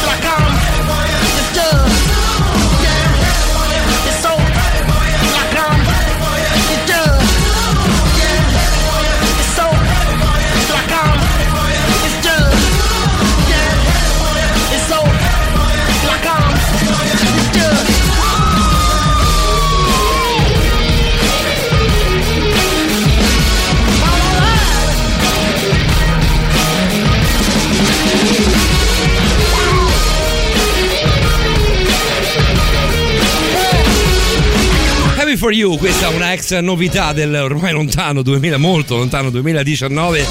Loro sono ovviamente i Day Heavy con noi, Patrick Von Brook. Ci sei Patrick? Eccolo. Io spero che chi è all'ascolto di Borderline e di Radio Rock ehm, in questo momento abbia seguito il tuo consiglio, abbia preso carta e penna perché andiamo Ce a- l'hanno scritto. Ci Ce sono l'hanno messaggi scritto? dove Ok, ci no, scrivono no, carta no, e penna non ho presa. guardato. C'è pure chi ci scrive ciao Patrick quando è che viene al posto di questi due gaglioffi. Eh? Bene così, grazie, è molto, molto Oh. carina questa cosa. Gaglioffo, Io gaglioffo poi è un, è un termine. molto- a parte Gaglioffo non si diceva dal 74 Eh, credo, da ma- prima, prima di Ripepi non si diceva Gaglioffo. eh. Gaglioffo era Claudio Urbani nella Eh, radiofonia Urbani. È un termine che a Roma è molto, molto rinomato. hai ragione Davide hai ragione Eh, hai già. ragione Quindi non dateci dei gaglioffi perché già ci sono Beh, i gaglioffi. mica male, Claudio Urbani. Beh, no, Eh, cioè, ad avercene, figurati. E chi dice niente? Patrick, carta e penna prese, cominciamo. Allora, cominciamo. La prima caratteristica che hanno le persone che hanno successo e quindi che bisogna ricercare se lo vogliamo avere anche noi. La prima sembra banale, ma chi è che ce l'ha veramente nella sua vita? È la passione. La passione è lo scopo, il motivo, il progetto che ci entusiasma nel farlo. Quindi svegliarsi una mattina perché siamo entusiasti e per esempio voi che state in questo momento dietro il microfono facendo un lavoro bellissimo lo fate perché animati dalla passione. La possiamo vendere faccio- noi la passione, la possiamo vendere un tanto al chilo, Patrick. Esatto, e quello è fondamentale e tantissima gente, la passione, non ce l'ha, mentre chi ha successo, ma successo vero, inteso proprio come aver raggiunto uno stato di vita ideale, è animato dalla passione, che può essere appunto lavorare nella tecnologia, può essere avere a che fare con l'arte, quindi è fondamentale avere la passione come vero e proprio propulsore che ci spinge a realizzare qualcosa di eccezionale, qualcosa che ci fa stare proprio fisicamente bene. C'è E possibilità di costruire eh, passione intorno a un dovere? eh? Cioè, magari non si parte propriamente da una passione, ma ci si appassiona nello svolgere il proprio compito? Quello può succedere. Se, eh, molto spesso, per esempio, io eh, ho scoperto la passione assoluta per lo sviluppo personale andando in eh, terapia per risolvere un problema di coppia. Quindi ci sono dovuto andare, altrimenti la ragazza con cui stavo mi avrebbe lasciato e alla fine ci- l'ho lasciata io. Ma, eh, Pensa tante volte. eh. eh, ma eh, può succedere che uno inizia a fare un lavoro o deve fare una cosa per eh, un obbligo e ci si appassiona? Assolutamente sì. Quindi dobbiamo avere sempre, secondo me, l'apertura mentale giusta perché non sappiamo da dove ci può venire eh, la passione e dove possiamo scoprire una ragione di vita, a volte anche nelle, nelle cose più inaspettate. Sì, certo. Dai, punto numero uno la passione, punto numero due. E lì andiamo su un punto che hanno in pochi, ma secondo me è molto importante. Parliamo della fede. La fede non intesa come fede religiosa, attenzione, ma la fede che le persone di- che hanno raggiunto il loro successo hanno sempre e incrollabilmente avuto sul fatto che loro avrebbero avuto successo. Cioè le credenze su noi stessi determinano molto di quello che noi raggiungiamo. Cristiano Ronaldo, per esempio, non ha mai avuto dubbi che sarebbe diventato un campione. Poi possiamo discutere di che livello, ma lui ci ha sempre creduto. Steve Jobs, se guardiamo anche la sua vita, possiamo discutere il personaggio, ma eh, non ha mai avuto dubbi sul fatto che avrebbe avuto successo. Aveva una fede incrollabile anche quando le cose gli, sono andati ma- eh, gli stavano andando male, per esempio quando è Beh, stato ha, licenziato- rischiato, ha rischiato di perdere tutto lui. Esatto, lui è stato segato dalla compagnia che lui stesso ha fondato. Tutte, tante persone hanno avuto dei momenti difficili, ma la differenza sta nel considerare quasi irrimediabile il proprio successo, di volerlo così ossessivamente da non mollare mai l'idea. Questo determina spesso la differenza tra chi ci riesce e chi no. I Beatles, come abbiamo, di cui abbiamo parlato qualche tempo fa, Sì. davanti al- alla bocciatura, alla stroncatura di coloro che ne facevano l'audizione alla Decca, che era la casa discografica più importante dell'epoca, loro non hanno minimamente creduto a quello che eh, gli veniva detto, anzi loro continuavano, addirittura mi sembrava John Lennon o Paul McCartney, continuavano a dire tanto noi avremo successo anche quando li ascoltavano in due e questo secondo me è un elemento fondamentale che riscontro manca molto spesso nelle persone che vogliono ottenere successo. Ti Alberto dicono, Sordi. Voglio fare cantante ma non ce la farò mai. Tanto E da allora- sopperire al talento, credere tantissimo in se stessi, avere passione per quello che si fa, può sopperire, possono sopperire a magari a una mancanza di talento? Un grande talento secondo me ha più difficoltà ad arrivare se non ci crede che non un talento medio che invece ci crede fortemente. Beh, Me l'hai rigirata, ma non mai risposto proprio in pieno. Cioè, se- se- io posso Sì, crederci sì, sì, anche no, più di no, Ronaldo. l'hai risposto in pieno come? Se- io no, posso no, crederci anche più di rigirata. Ronaldo, ma se non ho i mezzi. eh. Sì, però se non hai i mezzi po- posso arrivare in Serie A, Gattuso è arrivato in Serie A, ha fatto una cavolo di carriera e tutto arriva tranne che i mezzi di Cristiano Ronaldo. Metti di giocatori di straordinario talento, beh, eh, che, che diciamo non sono arrivati ma neanche tra i professionisti è pieno il mondo. Sì, eh, Ah, Secondo io, me che Gattuso direi Paolo importante. Sergio. Beh, Paolo Sergio ce n'aveva di talento. C'ha talento Paolo Paolo Sergio giocatore, oh. Ma che stai scherzando? Vabbè, Paolo, non parlare di, pa- di calcio, per favore. Va bene, c'è, c'è, c'è il super classico, ci sono i Dorse Patrick a tra poco. Ah, beh. Radio Rock. Super classico.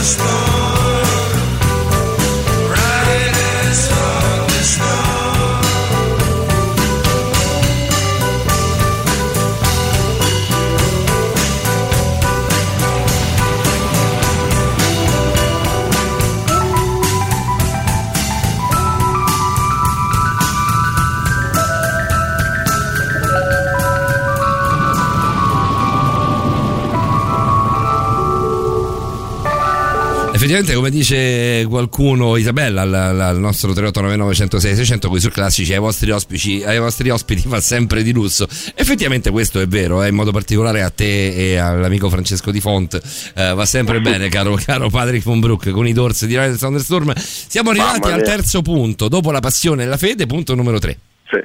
Fede che siccome me l'ha scritto un mio amico in privato, Sì. inteso come credenza nel proprio successo e ovviamente in se stessi, l'ho dato per scontato, ma Beh, Eh, ribadiamolo, sì, certo, sì, perché certo. sennò uno si, si mette nelle mani di Cristo, insomma, ci sta che non, che non, è, Esatto. non è proprio quello il punto di cui, di cui vogliamo parlare con te. Punto numero 3. Esatto. Punto numero 3 la strategia. Eh, sì. Perché giustamente con la passione ci serve come combustibile, la fede ci aiuta a portare avanti con vigore ciò che noi pensiamo sia giusto, ma è fondamentale anche una strategia. È fondamentale una strategia perché eh, noi con l'entusiasmo possiamo andare avanti qualche giorno, ma la strategia ci serve per eh, programmare a breve, medio e lungo termine. E quindi è necessario anche perché ci consente di non disperdere energie inutilmente. E quindi le persone che hanno successo hanno tutte quante utilizzato una strategia, adattandola magari a quelle che possono essere le esigenze, rendendola più specifica, ma mai muoversi in mare aperto. La dispersione di energie, causa. Patrick, è una cosa letale, vero? Letale, letale, perché ci rallenta, ci fa. C'è come andare con la macchina spingendo il gas fino in fondo e magari rimanere in folle. Sprechi un sacco di benzina, rovini il motore. e non Esatto, soprattutto niente. sbielli, prima o poi. Esatto. La linea di confine è tra chi ha le risorse e chi sa come usarle. Esatto, è esattamente così, perché io sono uno che per tanti anni è stato proprio completamente assente di strategia e ho veramente disperso un sacco di tempo, un sacco di sacco le donne, no, questo è un film di perdone, ho disperso veramente un sacco di, eh, di, di energie vitali che mi potevano essere utili facendo il triplo della fatica, ma anzi de- dieci volte la fatica necessaria. La passione e Quindi la questa è fede, la passione e la fede, la passione mh, la trovi, perché comunque se fai una cosa che ti piace la passione Mm. salta fuori. La fede la, eh, la acquisisci, la strategia te la devono insegnare.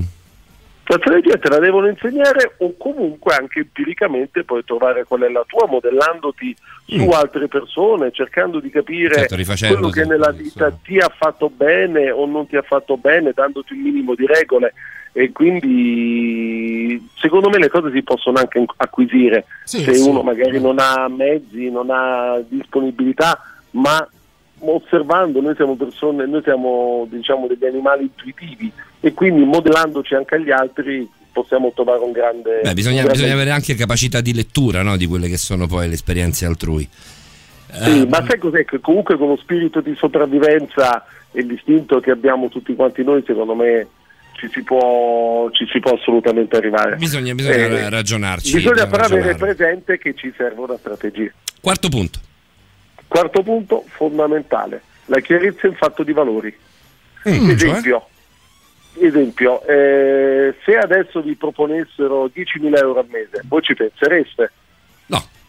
Direi di sì, senza neanche troppo pensarci. Cioè, no, cioè, esatto, esatto. E quante volte noi possiamo accettare, io l'ho fatto una volta cambiando radio, ehm, dei soldi che sembrano tanti, che sembrano darci la soluzione, ma i valori di quell'azienda o di quella persona non corrispondono ai nostri, senza scomodare per forza la, la malavita, no? se oggi mi, ci Eh, certo, un altro 10.000 discorso. euro la camorra, magari lì per lì ti stuzzicano, ma poi dopo... Anche lì non ci penso, però in, in accezione negativa, nel senso ti dico no. No, certo.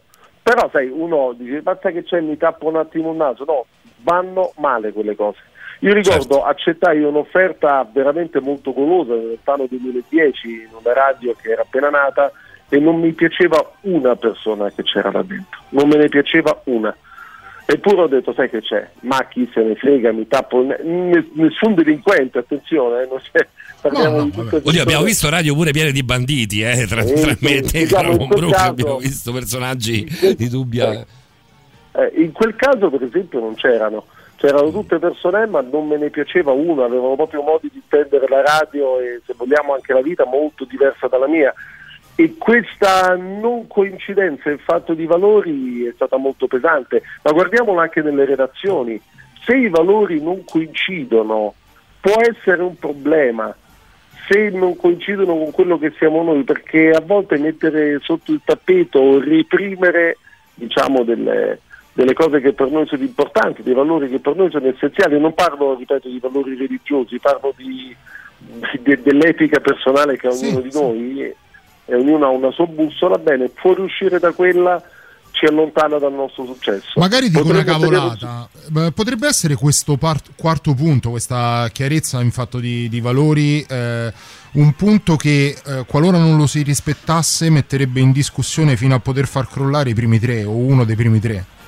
Sì, ognuno di questi è fondamentale, ma quello dei valori secondo me è quello che ti può far diciamo vivere peggio tutta quanta la questione. Padre, Perché possiamo- paghi- Possiamo riassumere questa, questa cosa dei valori? Scusami se ti interrompo, pensavo avessi finito in un modo che si, come si faceva un tempo nelle, nelle radio romane, cioè mettendo un jingle anche abbastanza volgare da Thomas Millian. eh? Mi ha fatto, questo tuo discorso mi ha fatto venire tantissimo in mente questo pezzo di Thomas Millian. Io ci metto la firma. In ogni modo, guardi, chi caga sotto la neve pure si fa la buca e poi la copre. Quando la neve si scioglie, la merda viene sempre fuori. Per me, per me è così. Ognuno ha la filosofia Per che me è una filosofia di- vuole, Lo sai eh. che io lo uso spesso come Hai visto? battuta, quando per Hai esempio visto? uno dice devo, ogni tanto devo passare i tempi bui, devo mettere un po' la testa nella, nella merda per, per spiccare il volo. Ho detto sì, fino a quando viene utilizzata come fertilizzante va bene, ma, nel certo, mom- effettivamente. ma quando poi il- l'odore copre tutto il resto allora il viaggio va malissimo, continua tutto. Eh già. Patrick, la novità poi torniamo con te, va bene? Yes, sir. Rimani lì. La musica nuova a Radio Rock. I've been listening to you scream, oh. I've been feeling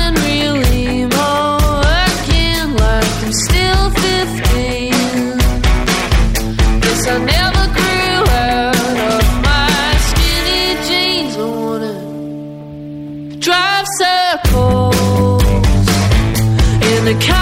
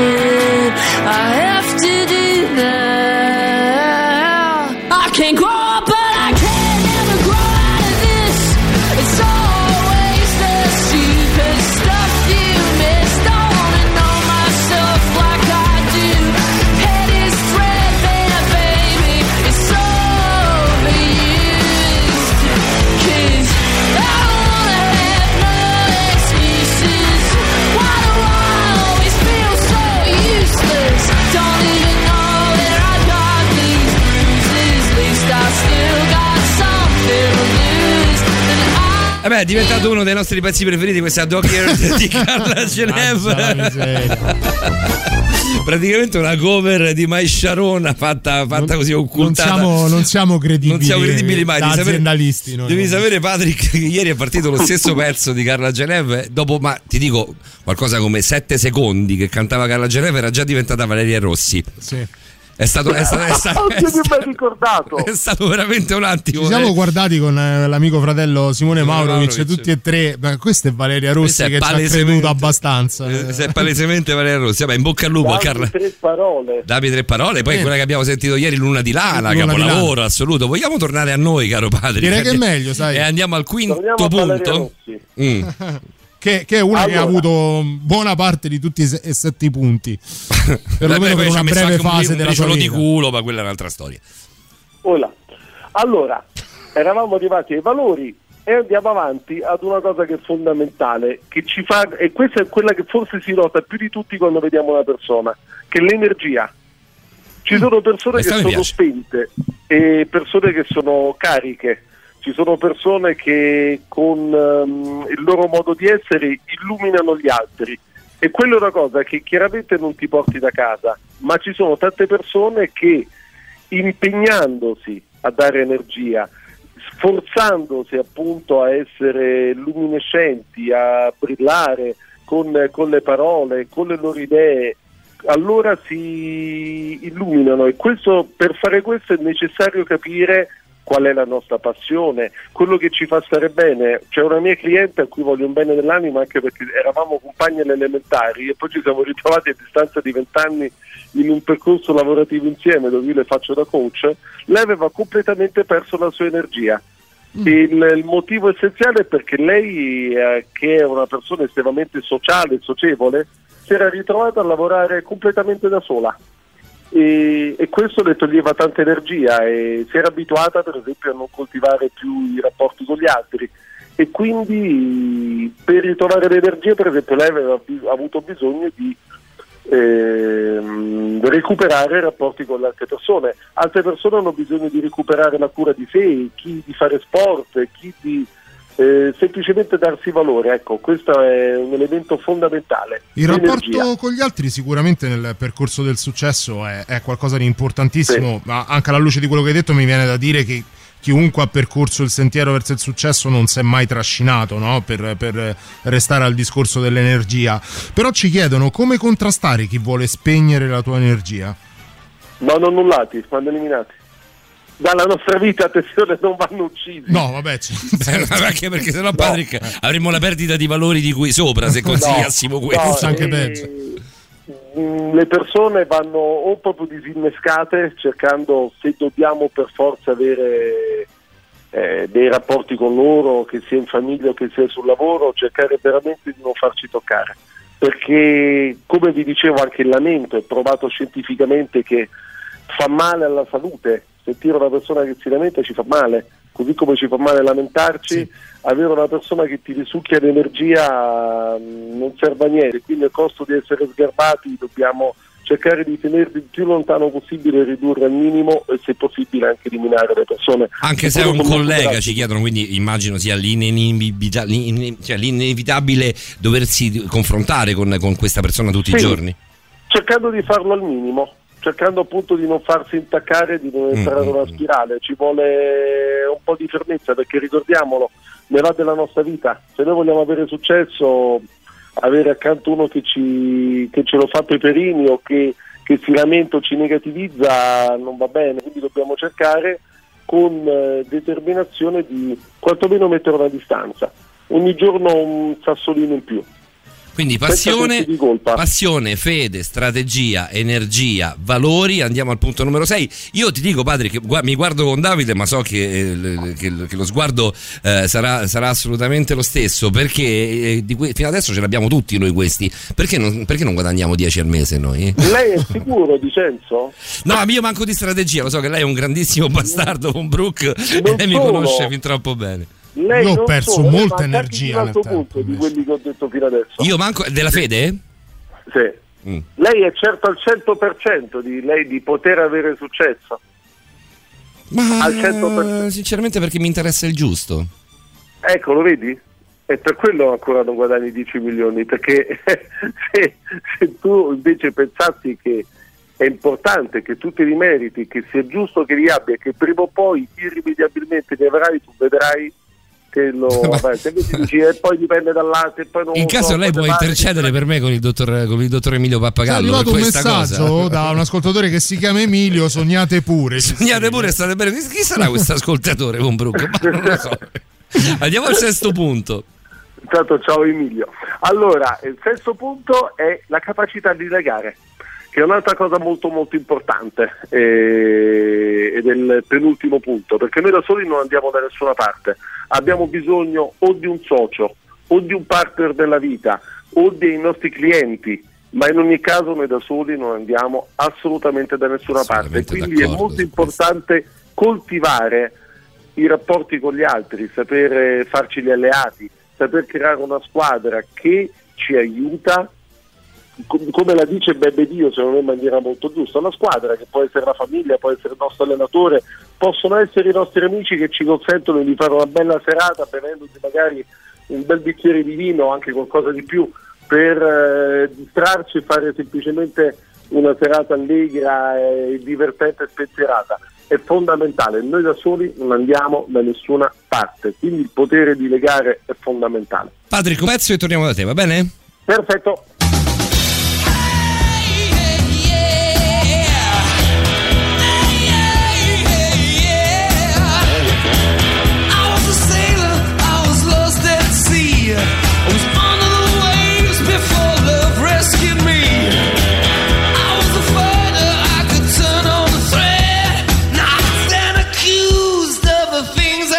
I've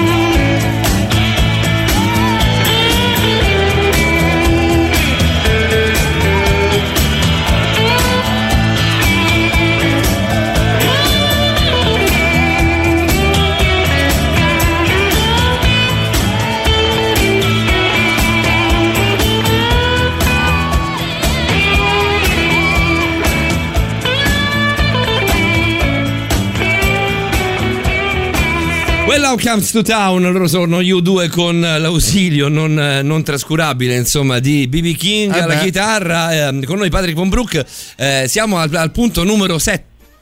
Sì, sì. Siamo all'ultimo, all'ultimo Questo è punto. l'ultimo. Lo accompagniamo but con, un bel messaggio, con un bel messaggio che arriva, caro Patrick. eh, che bei temi che trattate, fate prendere bene pure l'inizio della settimana, che per definizione fa cagare. Secondo me è un messaggio Eccolo. assolutamente calzante. Ha centrato con il messaggio l'ultimo punto del collante tra tutti. Vai. E- E l'ultimo punto è il dominio della comunicazione. Se noi comunichiamo male o se non sappiamo comunicare con gli altri e soprattutto se non sappiamo comunicare con noi stessi, chiaramente non riusciamo ad ottenere il nostro successo. Non ce la possiamo fare. Ecco, per esempio, la nostra amico, amico, giustamente scherzando, no? Dice, "Eh, ce la fa più bene perché Certo. insomma il lunedì per definizione. Eh, No, se noi già ci diciamo che il lunedì sarà brutto, il lunedì sarà brutto. Mm. E spara una cacchiata, pare stupido, ma è così. Noi con la nostra comunicazione determiniamo la nostra vita, determiniamo quello che ci succede.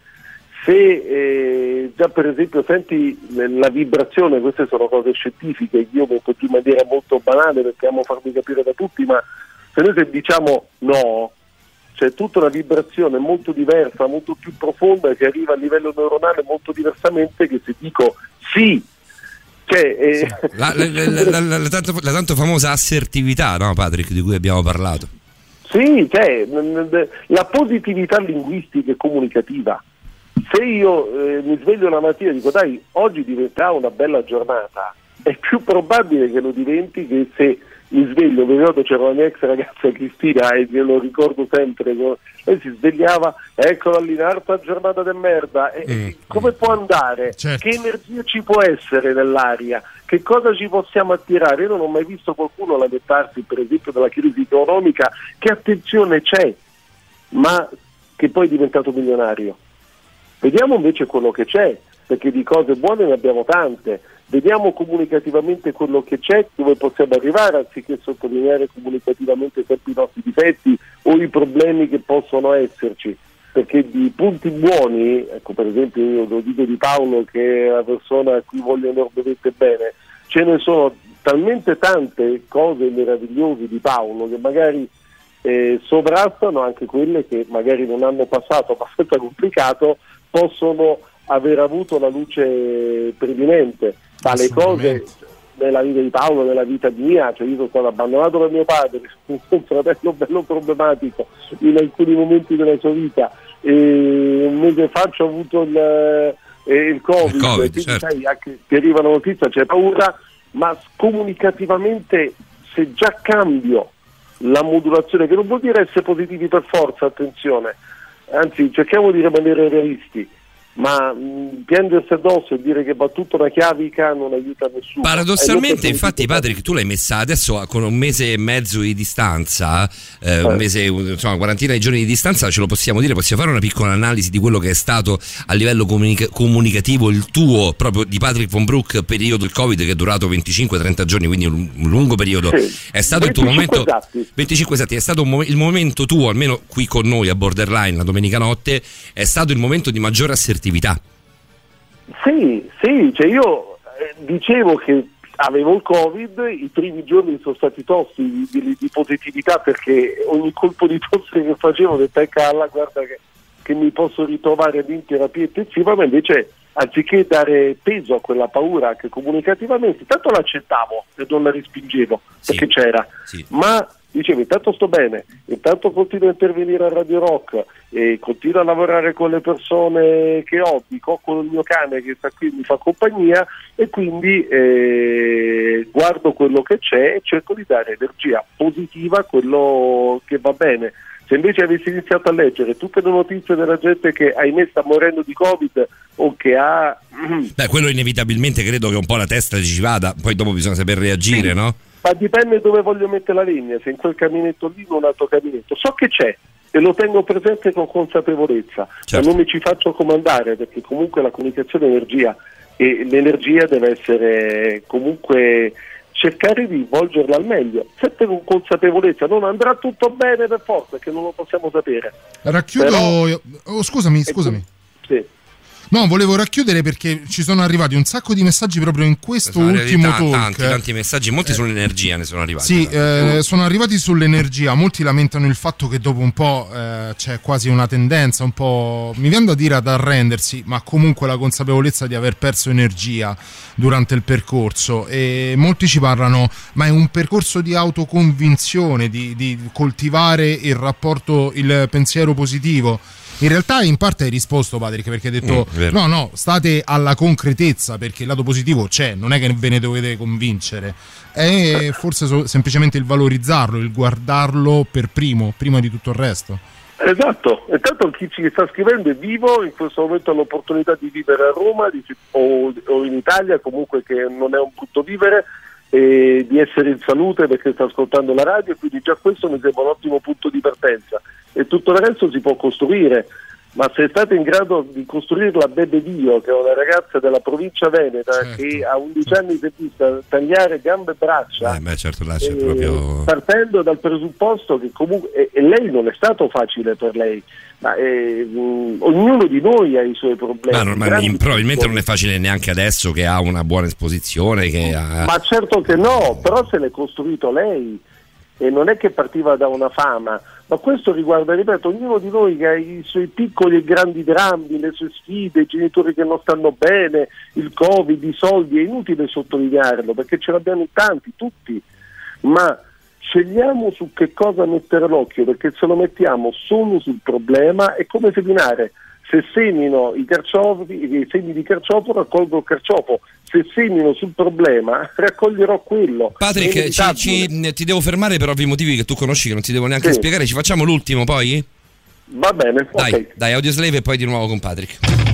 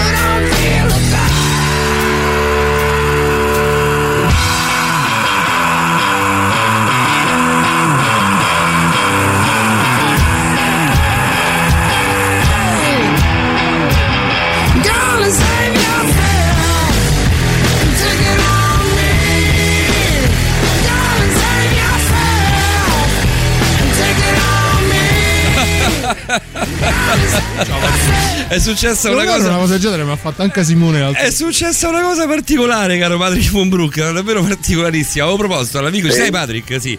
Avevo proposto all'amico Davide del Cabrino uno spuntino della- nell'area relax. eh, Questo sempre sare- perché beh, Paolo, ha- il dietologo di Paolo è il Gabibbo redivivo soltanto per... Esatto, esatto. Avevo proposto, una turina. avevo, pro- sì, avevo proposto un Kinder Bueno, dai, una, una, una stupidaggine, una barretta per uno e passa la paura. Davide ovviamente mi ha detto di no e quindi non l'ho preso neanch'io. Questo, perché- questo che sia messo agli atti comunque, eh, Sì, von sì, Brook. sì. Il, il problema è che eh, mancano gli zuccheri al sangue del, del buon Dicenzo e questo verso è- la No, fine... basta sangue allo zucchero di Paolo esatto. Sì.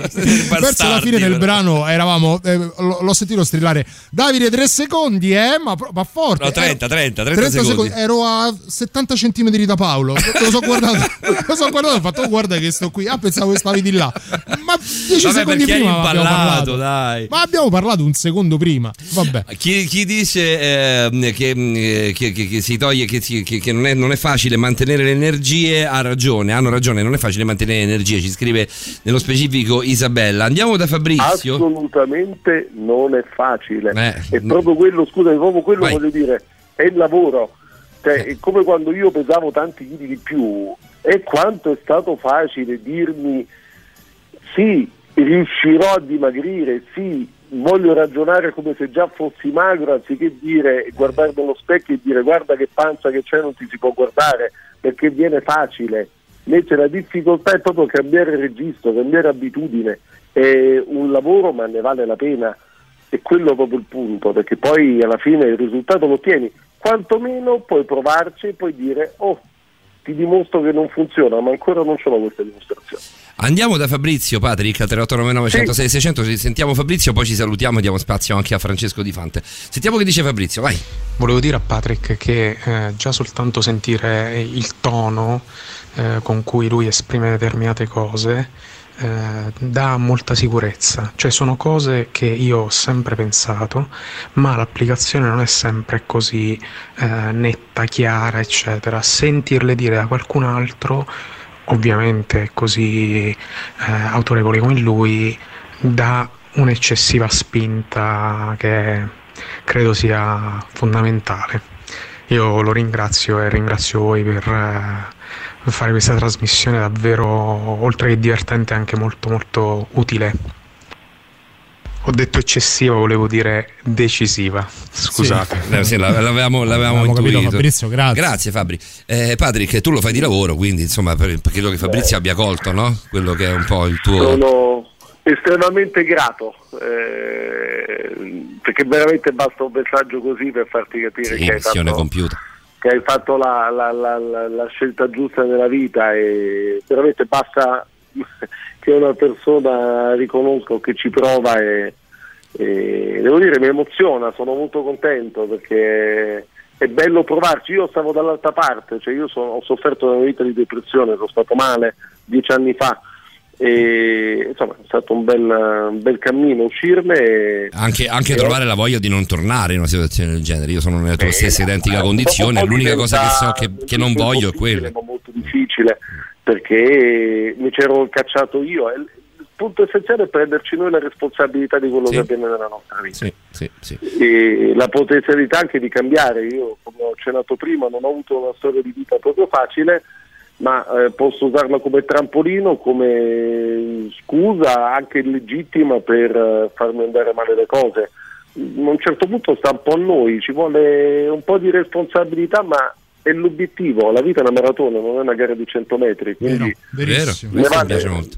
ne vale la pena ne vale la pena Ci lasciamo Patrick con un ultimo messaggio che mi piace molto, eh, che Sì. arriva al 3899 106 e 600 qui alle 2 e mezzo del mattino in diretta, arriva questo bel messaggio, provarci sì, almeno se non va non dipende da noi e possiamo effettivamente dire di, non aver- di averci messo tutto l'impegno e il cuore.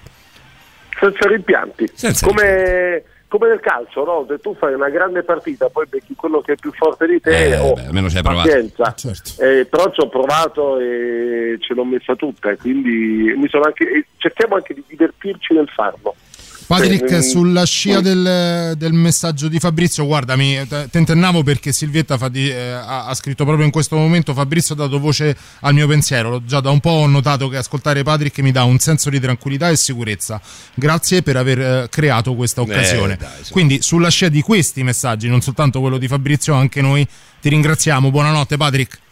Grazie a voi e- ed è una delle cose più belle poter intervenire con voi la domenica sera, veramente. Grande, grazie, sono davvero contento di questa cosa perché riesci a, a- a unire le tue grandi passioni, no? il tuo lavoro con la tua passione poi storica, che è quella della radio, che- di cui non E dobbiamo giorno verrò là. Eh beh. Appena si può, Patrick, tu, tu e Francesco Esatto. siete assolutamente i primi e poi a giro tutti quanti. Di Font, che tra poco sarà in diretta qui con noi. Intanto, grazie al nostro Ciao. mental coach Patrick Von Brucca. Con te settimana Buonanotte prossima. Patrick, grazie. Ciao. Ciao, ciao, ciao Patrick. La novità al volo e poi Francesco, dai. Brand new music. La musica nuova a Radio Rock.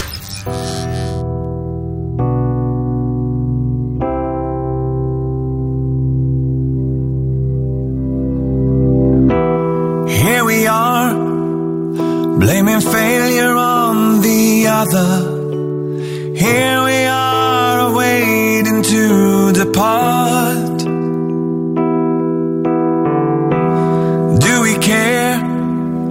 Just enough to aid our brother? Do we care enough to seize the home?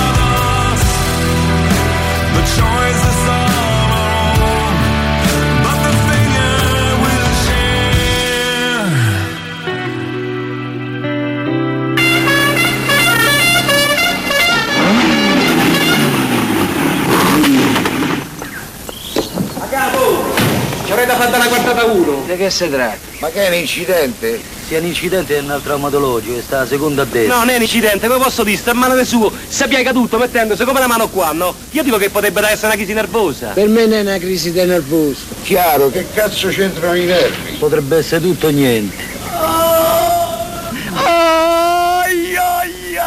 Tocca farlo visitare, portarlo all'osservazione e chiamare il dottore. A proposito, ma c'è sta il dottore? Ci sta, ci sta. C'è sta il dottorino. So cazzi suoi. Ebbene, così questa è la giusta chiosa per salutare l'amico, l'amico Francesco Di Fant. Ciao Di Fant, ciao dottorino. Buonanotte Paolo, Davide, tutti gli ascoltatori e tutte le ascoltatrici. E come ovviamente. dimenticare, Ciao Francesco, Di ben trovato, buonanotte anche a te. Come stai Di Buonanotte, è stato- Font? Bene, bene, benissimo, bello carico, puntata incredibile tra il BDSM di Rosa Maria e i consigli eh, presi da Tony Robbins di, di- di Patrick. Ma mi ha fatto molto ridere perché la canzone dei Soen è splendida, no? Sì, e il- lo strombettio dell'inizio della sigla era proprio la cosa che Accavallato poi sulla. Io da, da regista radiofonico ci tengo a sottolineare accavallato alla Accavallato coda. sulla coda, bene. accavallato alla coda prendendo l'intro. Ti prego di sottolineare Esatto. tutto questo perché sai che qua siamo Come- professionisti. Come dicono i tecnici, in fade out si è Esatto, accavallato esatto. benissimo. Calcolo, ho sorriso anch'io nonostante lo sapessi, perché mi ha detto levati da qua che devo trovare la sigla. A proposito di Fant del pezzo dei Soen, è vero, t- io so che tu, tu- tu questo mi dai assolutamente, mi darai assolutamente ragione, oppure mi andrei a cagare. Eh, eh, il pezzo dei Soen è un po' Spandau Ballet, però, eh. Beh, eh, i Soen sono sempre identici a, a se stessi, questo va detto, sono molto belli ma anche con una certa, sono un po' ripetitivi. Un no? po' ripetitivi, è vero, Ecco. Eh, Spandau non lo so, forse un po' troppo, molto simili a se stessi, dai, mettiamola così. Va bene, la tua diplomazia buono. mi sconvolge. di Eh, fatti. beh. Tu, tu saper essere diplomatico mi, mi sorprende ogni volta che ti abbiamo in diretta. Osannato, cercato, Anche a richiesto. È dirtelo, da eh? ieri, è da ieri dirtelo. sera, di Fante, che palle. È Ieri da sera- ieri Eh, sera. so, si- hai Maurovic ha lanciato le cuffie. hai fatto lanciare le cuffie a Simone. Maurovic ieri sera. Cioè, avete rotto le palle. Di fatto, cioè, arriva. Stasera è arrivato un po' più tardi. Se- arri- C'è il momento in cui arriva prima. Lui quando, quando deve arrivare, arriva di fatto. Sappiate che è una certezza, è un carro armato. È la nostra Lui- Pasqua radiofonica. Lui- Quando deve arrivare la nostra arriva. epifania.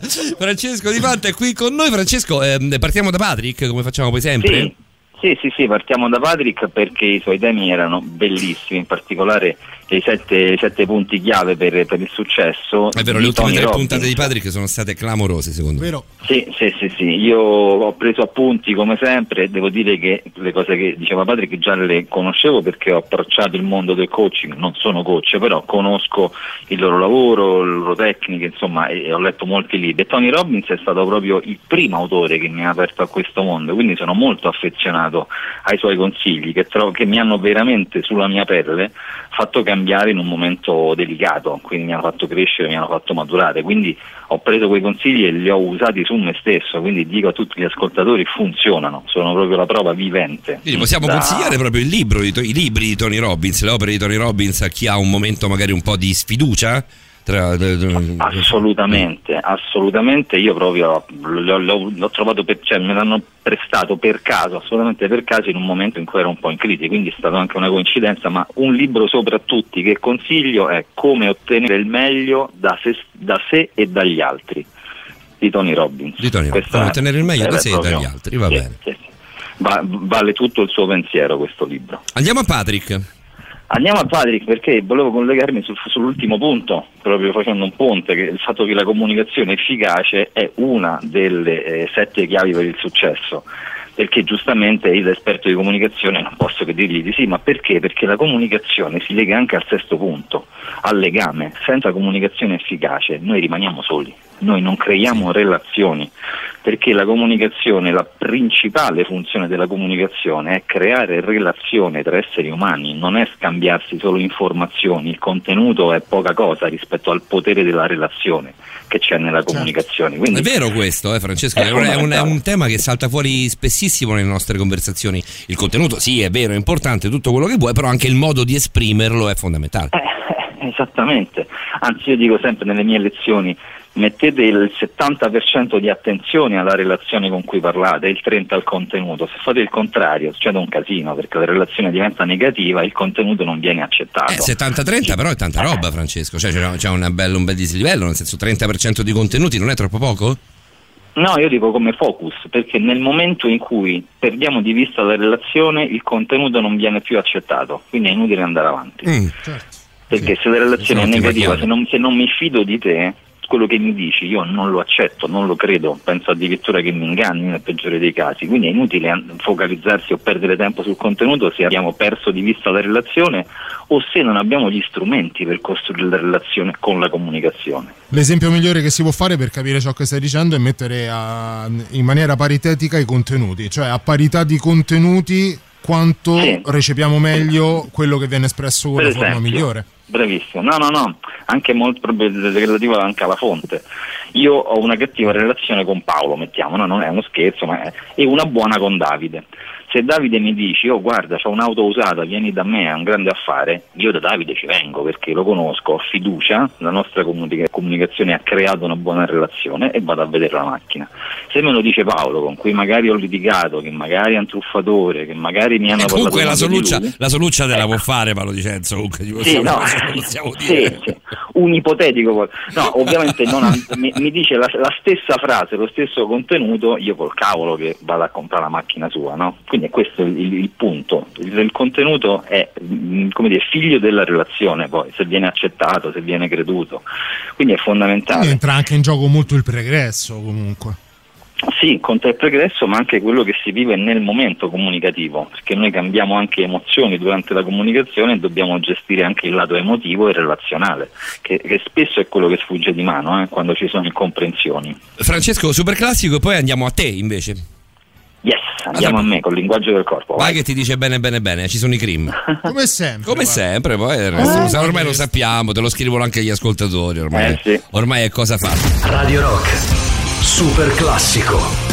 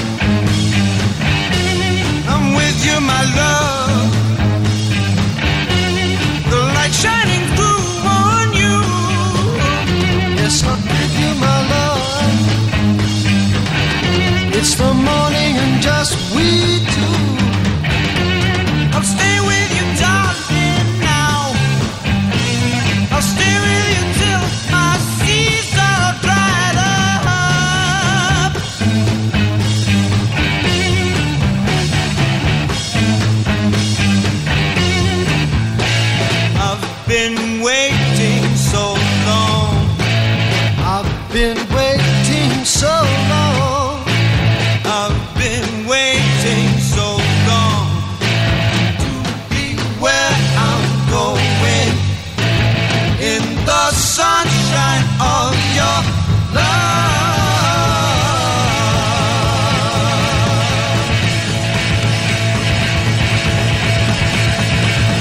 Abbiamo ripristinato il collegamento con WhatsApp. Arrivano i ringraziamenti a Patrick. Grazie, Patrick, come sempre. Io non so chi lo abbia mandato, credo dall'avatar. Credo sia, non vorrei sbagliare, sì, ma è Gianluca. Ben arrivato, quindi Gianluca, anche tu qui su WhatsApp a 3899 106 e 600. Al 3899 106 e 600 ehm, ti arriva anche il messaggio di Isa che ti dice: Infatti, ma come fare nei confronti di chi attraverso una conversazione volutamente vessatoria, Francesco? Noi dobbiamo comunque Eh. continuare ad essere positivi e propositivi e aperti. Provarci sì per dirsi, per dirsi di aver tentato, ma non è per niente facile. Questo è un messaggio assolutamente lecito.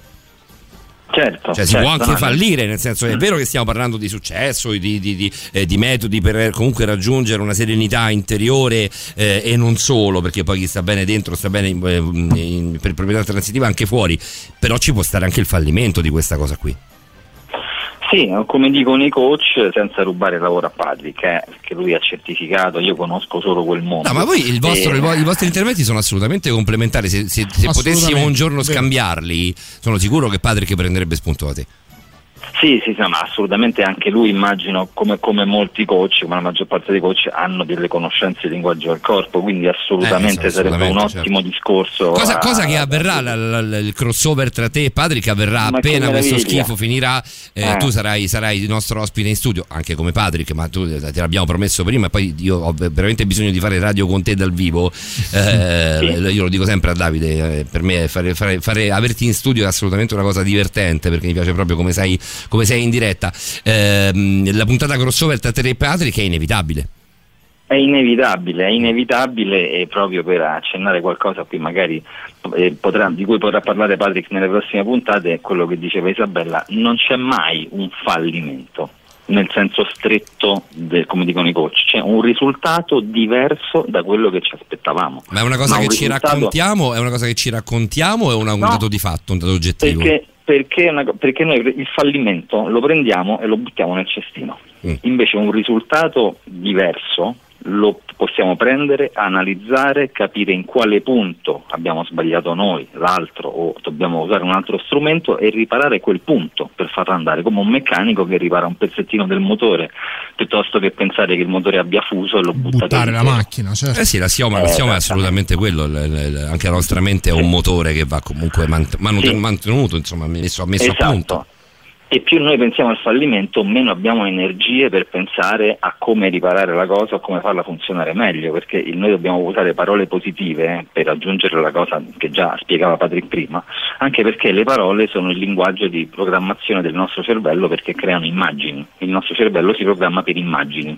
Le parole creano immagini. Certo. Mm? Ora, che immagini vogliamo creare? Se io ti dico, faccio un giochino, non pensate a un elefante viola. Non, Non puoi non pensarci. un non puoi non pensare a un elefante viola perché il nostro cervello se ne frega delle negazioni, ragiona solo per immagini. Questa cosa è impossibile, eh? cioè nel senso è una cosa che mi sono chiesto sempre anch'io, proprio l'esempio dell'elefante, anch'io nelle mie eh, blande letture di questi, di questi argomenti qua che mi, interess- mi interessano molto, l'elefante viola è un elemento che ritorna sempre, eh, Esatto, un perché è grande un, è- è un grande classico, ma si può eh, attraverso l'allenamento, attraverso lo studio, attraverso la concentrazione, quello che vuoi tu, si può arrivare a non pensare all'elefante viola quando te lo chiedono? No. Bisogna essere dei maestri zen, in realtà Mm. è tutto molto più semplice, basta abituarsi a dar da mangiare al nostro cervello, come diceva anche Patrick prima, delle immagini positive. Quindi se io dico non voglio fallire, io sto parlando di fallimento, sto levando energia a me stesso e sto anche dando una preoccupazione in più al mio cervello inconscio. Se io dico voglio avere successo, è la stessa frase, ma messa in termini positivi e il mio cervello registra l'immagine di un successo e ci dà effettivamente un, un- un- come dire, una spinta diversa sia a livello emotivo che fisico che energetico, quindi assolutamente togliere le parole negative dal nostro vocabolario e trasformarle in espressioni positive. Questo è già un trucco della discorso- comunicazione potente. Bellissimo consiglio. È il discorso che se l'inizio di settimana si traduce Sì, in vero. un lunedì pesante, per non dire esatto. di merda, e per forza di cose quasi inevitabilmente si andrà verso quel, quel destino. Se invece l'inizio Beh, di una settimana, esattamente. Come tutti gli inizi, eh, lo, lo- lo si ammanta di prospettiva e di ottimismo, sarà diverso, molto probabilmente più facile, quantomeno che sia diverso. E anche noi avremo più occhio, più, più flessibilità per cogliere le prospettive laddove invece non le vedremmo le stesse in una giornata in cui abbiamo la testa da un'altra parte, ma se siamo nervosi. In realtà, Francesco, ne- nelle nostre chiacchiere ci siamo un po' allungati, cosa che non Sì. succede mai tra, noi, tra Mai. noi tre. Mai. Eh, in realtà, il tuo tema della serata era molto interessante. Magari ne parliamo un po', ne parliamo un po' adesso, poi lo, lo possiamo tranquillamente riprendere Sì, anche dai, settimana piccolo- prossima. no, ma anche Eh, un piccolo... piaceva molto come tema. Eh sì, anche perché è un tema che poi si sposerà benissimo anche per la prossima settimana in cui continueremo a parlare un po' dell'argomento, perché che cosa che succede la prossima settimana? La prossima settimana è il La prossima Prime. settimana abbiamo, abbiamo il, il crimine. È San Valentino. Eh, è vero, Ah, è è domenica. vero, è caccia vero. la miseria. No, niente, di fante è un passo avanti, non c'è verso. Eh, eh, Perché hai Oddio, preparato qualcosa? stress. Hai preparato qualcosa di Fante per, per domenica Pensavo, pensavo- pensavo di creare una piccola bomboniera per tutti gli ascoltatori e le ascoltatrici parlando di seduzione. Ah, Eh, vero. Avevo pensato a questo so, pensiero. me Che un pochino che un pochino volevo anticipare stasera con le differenze del linguaggio del corpo tra uomo e donna, dare Faccia- almeno qualche spunto. Facciamolo, dai, così, magari ci Francesco. rubiamo anche un talk in più, così un paio, un paio di talk li dedichiamo a questa cosa, come se fossero un, un piacevole antipasto di una cena di San Valentino. dai. Facciamo così, Francesco, ci ascoltiamo eh, gli Iron Maiden e poi Sì. torniamo da te per, le- per un, per un talk che effettivamente ruberemo alla Va nostra chiusura eh, usuale. A tra poco, vai.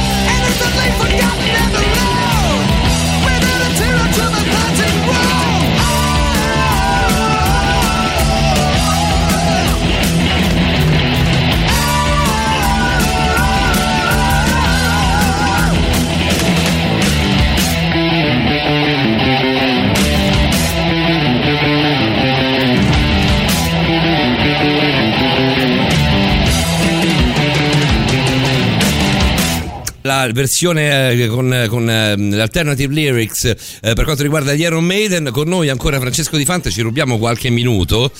Tanto vedo, Considera che quel qualche minuto in più ha fatto, sì un che, ha fatto sì che Paolo cedesse di fronte al famoso Kinder Bueno al quale tanto aveva resistito prima con una stoica faccia di quello consapevole, maturo. Sì, non lo devo fare. Finalmente in clima dieta, in clima nutrizionista e quant'altro con cui mi aveva detto no vabbè allora non lo prendo perché, Perché se se no poi lo li mangio dividiamo. tutti e due. È partito là solo, è partito Bruce Dickinson, si è alzato a manetta, ha puntato il distributore, si è fatto il Kinder Bueno e chi se ne frega. Però ne ho mangiato soltanto uno, ne ho Sì, mangiato per soltanto ora, una barretta per ora. Esatto, la- scriverò la- in privato quando mangerà la seconda, tanto saremo ancora Non c'è bisogno, svegli. tanto sicuramente saremo tutti svegli, esatto. Se- secondo me ha allungato la trasmissione solo per mangiare il Kinder Bueno. È stata una buona scusa questa, sì. Perché sono stanco di fare la trasmissione Certo. mi, mi ruba energie, scusami. Sì. Tu, lo Eh, sai, certo, tu sai certo. quanto il primo punto di Patrick, cioè la passione, sia fondamentale per me. Passione La ne- pressione, ne, per ne è abbiamo, ne abbiamo da vendere. e su questo io sulla, mia, sulla passione fondo molto, del- molto della mia- del mio essere un professionista. Eh, eravamo rimasti a te però Francesco, alla Sì, differenza sì. dell'atteggiamento del linguaggio del corpo tra uomini e donne. Sì, alcune piccole curiosità proprio perché mi ha ispirato l'intervento di Rosa Maria e che par- parlando appunto di scambio di ruoli, no? si parlava di dominazione, di sadomaso, appunto no? i ruoli di potere che si scambiano, la persona potente a cui piace essere dominata, a volte appunto c'è anche uno scambio di cor- comportamento tra i sessi. No? La donna che vuole essere mistress magari ha degli atteggiamenti e dei- dei- della una gestualità più maschile, no? più, più forte, più direttiva. tipo? E per esempio eh, lo sguardo, Mm, parliamo dello sguardo, abbiamo già detto una delle differenze dello sguardo tra uomo e donna è che l'uomo ha la visione a tunnel più ristretta e la donna invece ha una visione più ampia. Che è una no? cosa quando ce l'hai rivelata mi ha fatto rosicare tantissimo. Eh sì, vedono di più con la coda dell'occhio, molto di più, quindi stiamo attenti a come Una ci visione muoviamo. periferica. Come se non Esatto. bastassero, come se fossero poche le cose a cui dobbiamo stare attenti. esatto, E questa è una cosa appunto. che non si sa in genere. una cosa alla quale non faresti caso. In realtà la visione periferica è un vecchio nemico. Che vita grama. Però que- que- questo porta a altre modalità di contatto visivo. L'uomo è più abituato a fissare, no? perché ha la visione a tunnel, quindi vede solo davanti a sé. Quando guarda qualcosa o qualcuno lo fissa. Invece la donna è- ha una modalità che- a cui non, non- diciamo, non- non è necessario fissare l'altra persona o un oggetto, perché con la visione più ampia riesce a tenere sotto controllo tutto quanto nel campo visivo. Una donna, una mistress che ci fissa un- uno sguardo fisso diciamo in quel modo può essere ecco, un comportamento maschile come modalità di contatto visivo perché l'uomo con la visione a tunnel ha la necessità di avere più fissità dello sguardo mm. che infatti se una persona ci fissa troppo tempo ci dà anche un po' di come dire Ci sembra mette un po' in soggezione. aggressiva. Eh, esatto quindi rientra anche nel ruolo della dominazione in quel senso Ehm, così anche come i gesti i gesti delle braccia Ehm, le donne di solito sono un pochino più composte, effettuano la ges- gesticolazione delle mani con i gomiti un pochino più attaccati al busto rispetto agli uomini che stanno un po' con le braccia più larghe quando Un po' più sguaiato l'uomo, un pochino più sguaiato, sì, diciamolo. E Eh, non questo succede può- mica niente, insomma, sono atteggiamenti, No, no, no. atteggiamenti tipo. Assu- assolutamente vero, anzi no, le braccia più mobili, più larghe ci danno anche la possibilità di combattere meglio, no? sempre legati appunto al testosterone maschile, al combattimento. O di fare, o di fare parkour. O di fare parkour. Vabbè, siete, esatto. due, siete due merde, io ve lo posso tranquillamente dire alle 3.04. non, non credo che mi arresteranno per questo. Finirà comunque nel podcast, eh, non perché sono le 3.04. Sì, sì, sì, finisce Esatto. podcast, io ne vado anche fiero. Noi non censuriamo niente, Ma assolutamente. figurati, lo sai perfettamente come funziona da queste parti. Quindi una donna con una gestualità che ha i gomiti un po' più larghi ci dà l'idea di una persona che vuole occupare più spazio, vuole essere più dominante Mm. appunto. No? Così anche come la, la- la camminata, che non è da sottovalutare, perché noi abbiamo strutture fisiche diverse tra uomo e donna, il bacino è diverso, anche l'attaccatura dei muscoli delle gambe è leggermente diversa. Per la donna la camminata naturale è più legata all'ancheggiamento del bacino no? laterale Sì. proprio perché ehm, i muscoli delle gambe sono anche attaccati in maniera leggermente diversa, più laterale, mentre l'uomo invece dondola più le spalle, fateci caso, e ha la camminata più dritta. mm?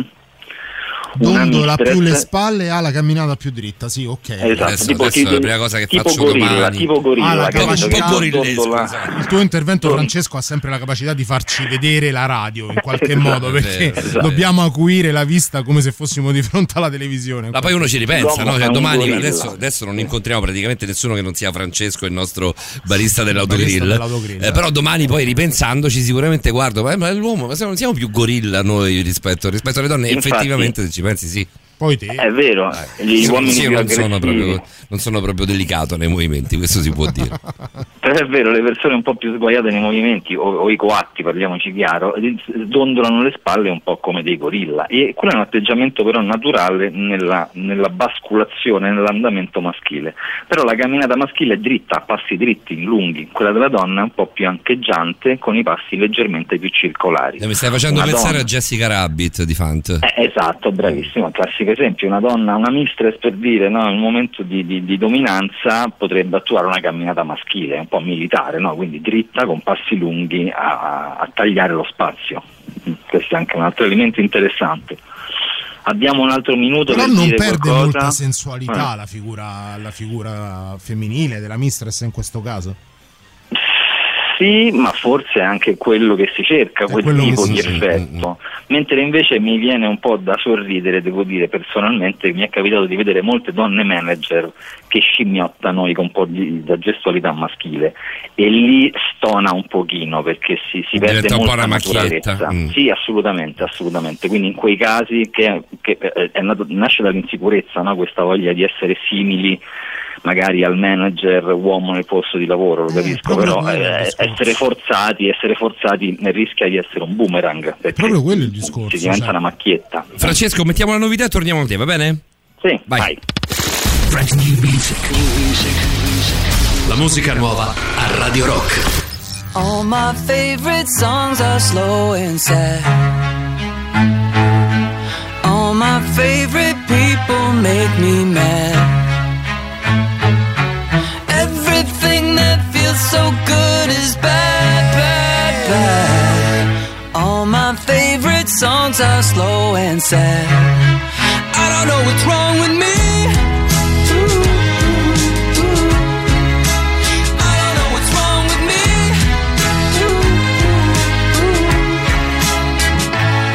I love parties, but I don't go.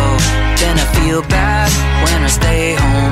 Cause I need a friend when I take a walk. I like spacing out when somebody talks. I wanna be rich, but I feel guilty. I fall in love with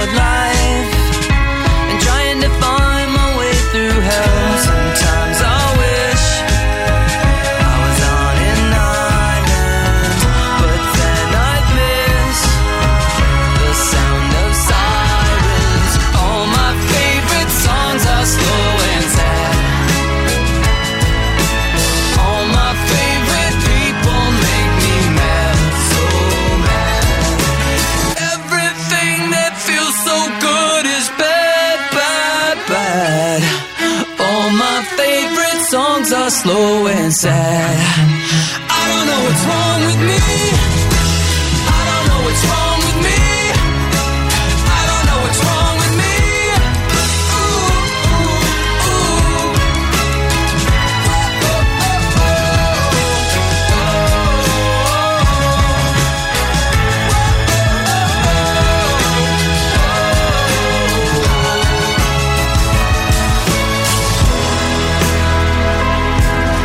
All My Favorite Song, loro sono gli Weezer, la novità in onda, ehm, in, in alta rotazione, scusate, da un paio di giorni, credo Sì, da da giovedì. giovedì, da giovedì, quindi quindi diciamo una- anche quattro. Anche, anche- anche- anche qualcosa in più. ehm, a me piace molto, è molto carino questo, questo È pezzo carina, diverso è dagli. Weezer, insomma non è un gruppo al quale, al quale si, possono, si possono chiedere gli Se assoli. la Genève sembra Valeria Rossi, qui Esatto. siamo di fronte ai pinguini tattici nucleari. Sì, sì, sì, ci può stare, ci può stare, è vero, è vero.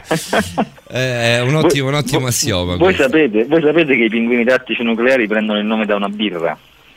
Ma dai, non la sapevo questa. No, l'avevo- l'avevo- io l'avevo sentiti da. Secondo me sono molto carini, sono molto simpatici. Sì, l'avevo sì, sentiti sì. da Linus.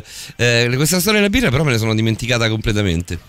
Sì, sì, è una birra artigianale che si chiama proprio Tactical Nuclear Penguin. Sono veneti loro, mi ricordo l'accento del cantante, mi sembra siano veneti, comunque, comunque del nord-est. Sì, sì, sì, se non sbaglio sono appunto di, quella, di quell'area, però è molto simpatico perché io conoscevo prima la birra, perché fa simpatia un nome del genere, e poi Assolutamente, ho, ho- trovato appunto il gruppo. Allora, ci siamo, ci siamo per qualche ultima differenza Vai, nel linguaggio vai. del corpo tra Vai, uomo e donna, un vai. po' come Com- mi, antipasto. mi- mi poi hai fatto incastrare da morire prima su tutta la discussione perché io ad esempio perderei tutta eh, la- la- non soltanto l'attrazione ma anche l'attenzione nei confronti di una donna che va a ricalcare eh, per movenze maschili. le movenze maschili per esercitare la sua autorità è quello, Mm, è sì, è quella vero, la questo mi discrimina- farebbe perdere a me farebbe me perdere tutto perché ve- troverei una- un atteggiamento non soltanto teso ad imitare ma, ma anche uno scimmiottamento che mi, mi farebbe perdere qualsiasi tipo di, di influenza da, Beh, da- immagino ci sia anche una sensualità anche nell'imitazione, no? È comunque una cosa in. in- Eh no, è proprio lì che non ce l'ho. Cioè la No, donna, però, la donna mo- nel modo in cui lo fa la donna, in, in quel eh, caso ma lì. la donna che trami- tramite il suo essere donna, quindi la sua femmini- femminilità, esercita la sua, eh, la sua autorità, lo trovo molto più potente di una donna che tende ad imitare con le, nelle movenze. Bravissimo, bravissimo, esattamente esiste una leadership di tipo femminile che è diversa da diver- in diversi tratti dalla leadership maschile, quindi assolutamente assecondare la propria natura vuol dire anche in questo senso mettere in campo i propri strumenti, le proprie qualità assecondando appunto la propria natura ed essere efficaci allo stesso tempo. Si può fare, solo che non, non- non ci si focalizza o molte persone non, non sanno come fare, ecco semplicemente. insomma. Ora lo sai che tutte le bimbe di Difant eh, staranno Sì, impazzendo. adesso. Vabbè, c'è, l'hashtag ormai, le bimbe di Difant, come erano le bimbe di Conte. L'ho già detto Mi che non c'è storia, non sapete manco guardare. Ci abbiamo pure le gambe e le spalle meglio di voi. Subito Eh, arriva. che poi non ho capito perché l'insulto va a me e a Paolo quando... No, io credo che vada agli uomini in generale questa Ah. volta. eh. E poi ancora. Sì, sì, sì. È vero? Ancora eh, Silvia, io muoio per il fatto che, per il che non posso vedervi live. Guarda, non ti perdi nulla, credimi, ti perdi molto poco. Però potremmo fare una bella diretta Instagram, Sì, con i canali scherzo. ufficiali, no? quando ci, il primo giorno che ci rivediamo sarebbe un bel Sono evento. proprio no? quelle Proprio. cose che per cui Paolo non vede l'ora di Io- svegliarsi eh, la mattina. Non proprio. vedo l'ora di svegliarmi quel giorno, quella domenica in cui diremo: Ah, stasera c'è Wow. Francesco in studio. Wow, Mi sveglio invece che buongiorno diretta- amore dirò wow. Wow, stasera c'ho la diretta Instagram. Non vedo l'ora, mi vestirò bene. mi vesto da hashtag. Eh, esatto, hashtag vestito bene. Andiamo a dire qualche, altra- qualche altro dettaglio prima di salutarci. Vai, a proposito Francesco, dello vai. sguardo, un'altra cosa interessante, non so se ve l'avevo già accennato, è che le donne vedono più colori di noi. Eh, vabbè, però sei bastardo di Fante, scusami. eh. Eh, è vero, è vero, quando ci dicono il rosso porpora, il rosso torino, il rosso formula, per me è il rosso chiaro, il rosso scuro, cioè, c'è dei così. Il magenta, il... sì. E quando vedono quella macchiettina invisibile che è sul tuo maglione, Sì, non è che se sì, la stanno sì. inventando, è che tu non la vedi, ma esiste, ma c'è, capisci? Questo è Eh sì, dramma, perché se eh. poi vai a guardare c'è effettivamente. Se poi c'è- però noi ci dobbiamo Però avvicinare. ci devi mentre- impegnare, esatto. ci devi Cioè, impegnare molto. Possiamo sintetizzare dicendo che le donne sono la, Play- eh, la Play 5 noi siamo Tari? Addirittura. Beh, diciamo che nel, nel- nel mio libro Come riconoscere uno stronzo al primo sguardo accenno a questo pensiero, cioè che le donne anche dal punto di vista genetico son- devono essere strutturate per resistere di più tra, tra- tra il parto, le intemperie e il- insomma quindi le donne hanno anche un sistema immunitario più potente, vivono più Guarda, però, però, Francesco, posso Eh. dire una cosa seria? Oggi ero a pranzo con le mie amiche ed è Mm. venuto fuori, ero l'unico maschio, e- ed è venuto fuori, ed è venuto, pensa, pensa quanto, quanto mi hanno potuto mettere in mezzo, me la sono abbastanza abbastanza Ecco. abituato, sono abbastanza resistente a questa situazione, però una cosa seria, è venuto fuori un discorso molto duro in cui ehm, loro raccontavano tra di loro, io ero completamente avulso dal discorso, ma raccontavano tra di loro le brutte esperienze che avevano avuto eh, per quanto riguarda l'essere seguite, l'essere guardate, l'essere fermate per strada. Essere donna è molto complicato, nel senso che comunque è giusto che ci sia una resistenza maggiore, gravidanza a parte, tutto, tutto quello che, che riguarda poi eh, l'essere, avere la possibilità di essere madre, quindi per forza di cose più forti. Eh, le, le- le esperienze che raccontavano queste mie quattro amiche sono esperienze davvero brutte, nel senso sono cose che a me personalmente non sono mai successe, o se mi sono successe, se mi è successo che qualcuno mi abbia seguito, mi sono girato e ho detto che cazzo vuoi, una donna non può farlo, o comunque in linea di massima tende a non farlo. E le loro le- di quattro esperienze, quattro racconti finivano nello stesso modo, cioè sono scappata, mi sono data a gambe levate, sono andata in un posto che conoscevo, ho chiamato qualcuno. Certo, no, non è facile essere donna, specie nella nostra cultura, assolutamente, ovviamente. Quindi, eh, assolutamente. eh, di- diciamo. Un'altra cosa, però però questi, questi colori che loro vedono di più è perché hanno più bastoncelli negli occhi, cioè la struttura che riconosce i colori, quindi è un fatto proprio genetico. Sì, diciamo che loro vedono la macchia con la persona intorno. Esatto, esatto, la individuano subito tipo, ti- ti- tipo laser. E poi un'altra cosa interessante, l'ultima di- diciamo, è la prossemica, che è la distanza tra i corpi. Le donne sono più abituate a stare più vicine tra di loro che noi uomini. noi vero? uomini quando parliamo tra di loro, noi tra di noi stiamo un po' più distanti tra di noi. Invece loro hanno l'abitudine di limitare le distanze fisiche. È un'abitudine, si pensa, data appunto dai tempi preistorici dall'abitudine di, sta- di fare gruppo delle donne, di stare vicino no? e di proteggersi anche a vicenda in assenza degli uomini che stavano a caccia.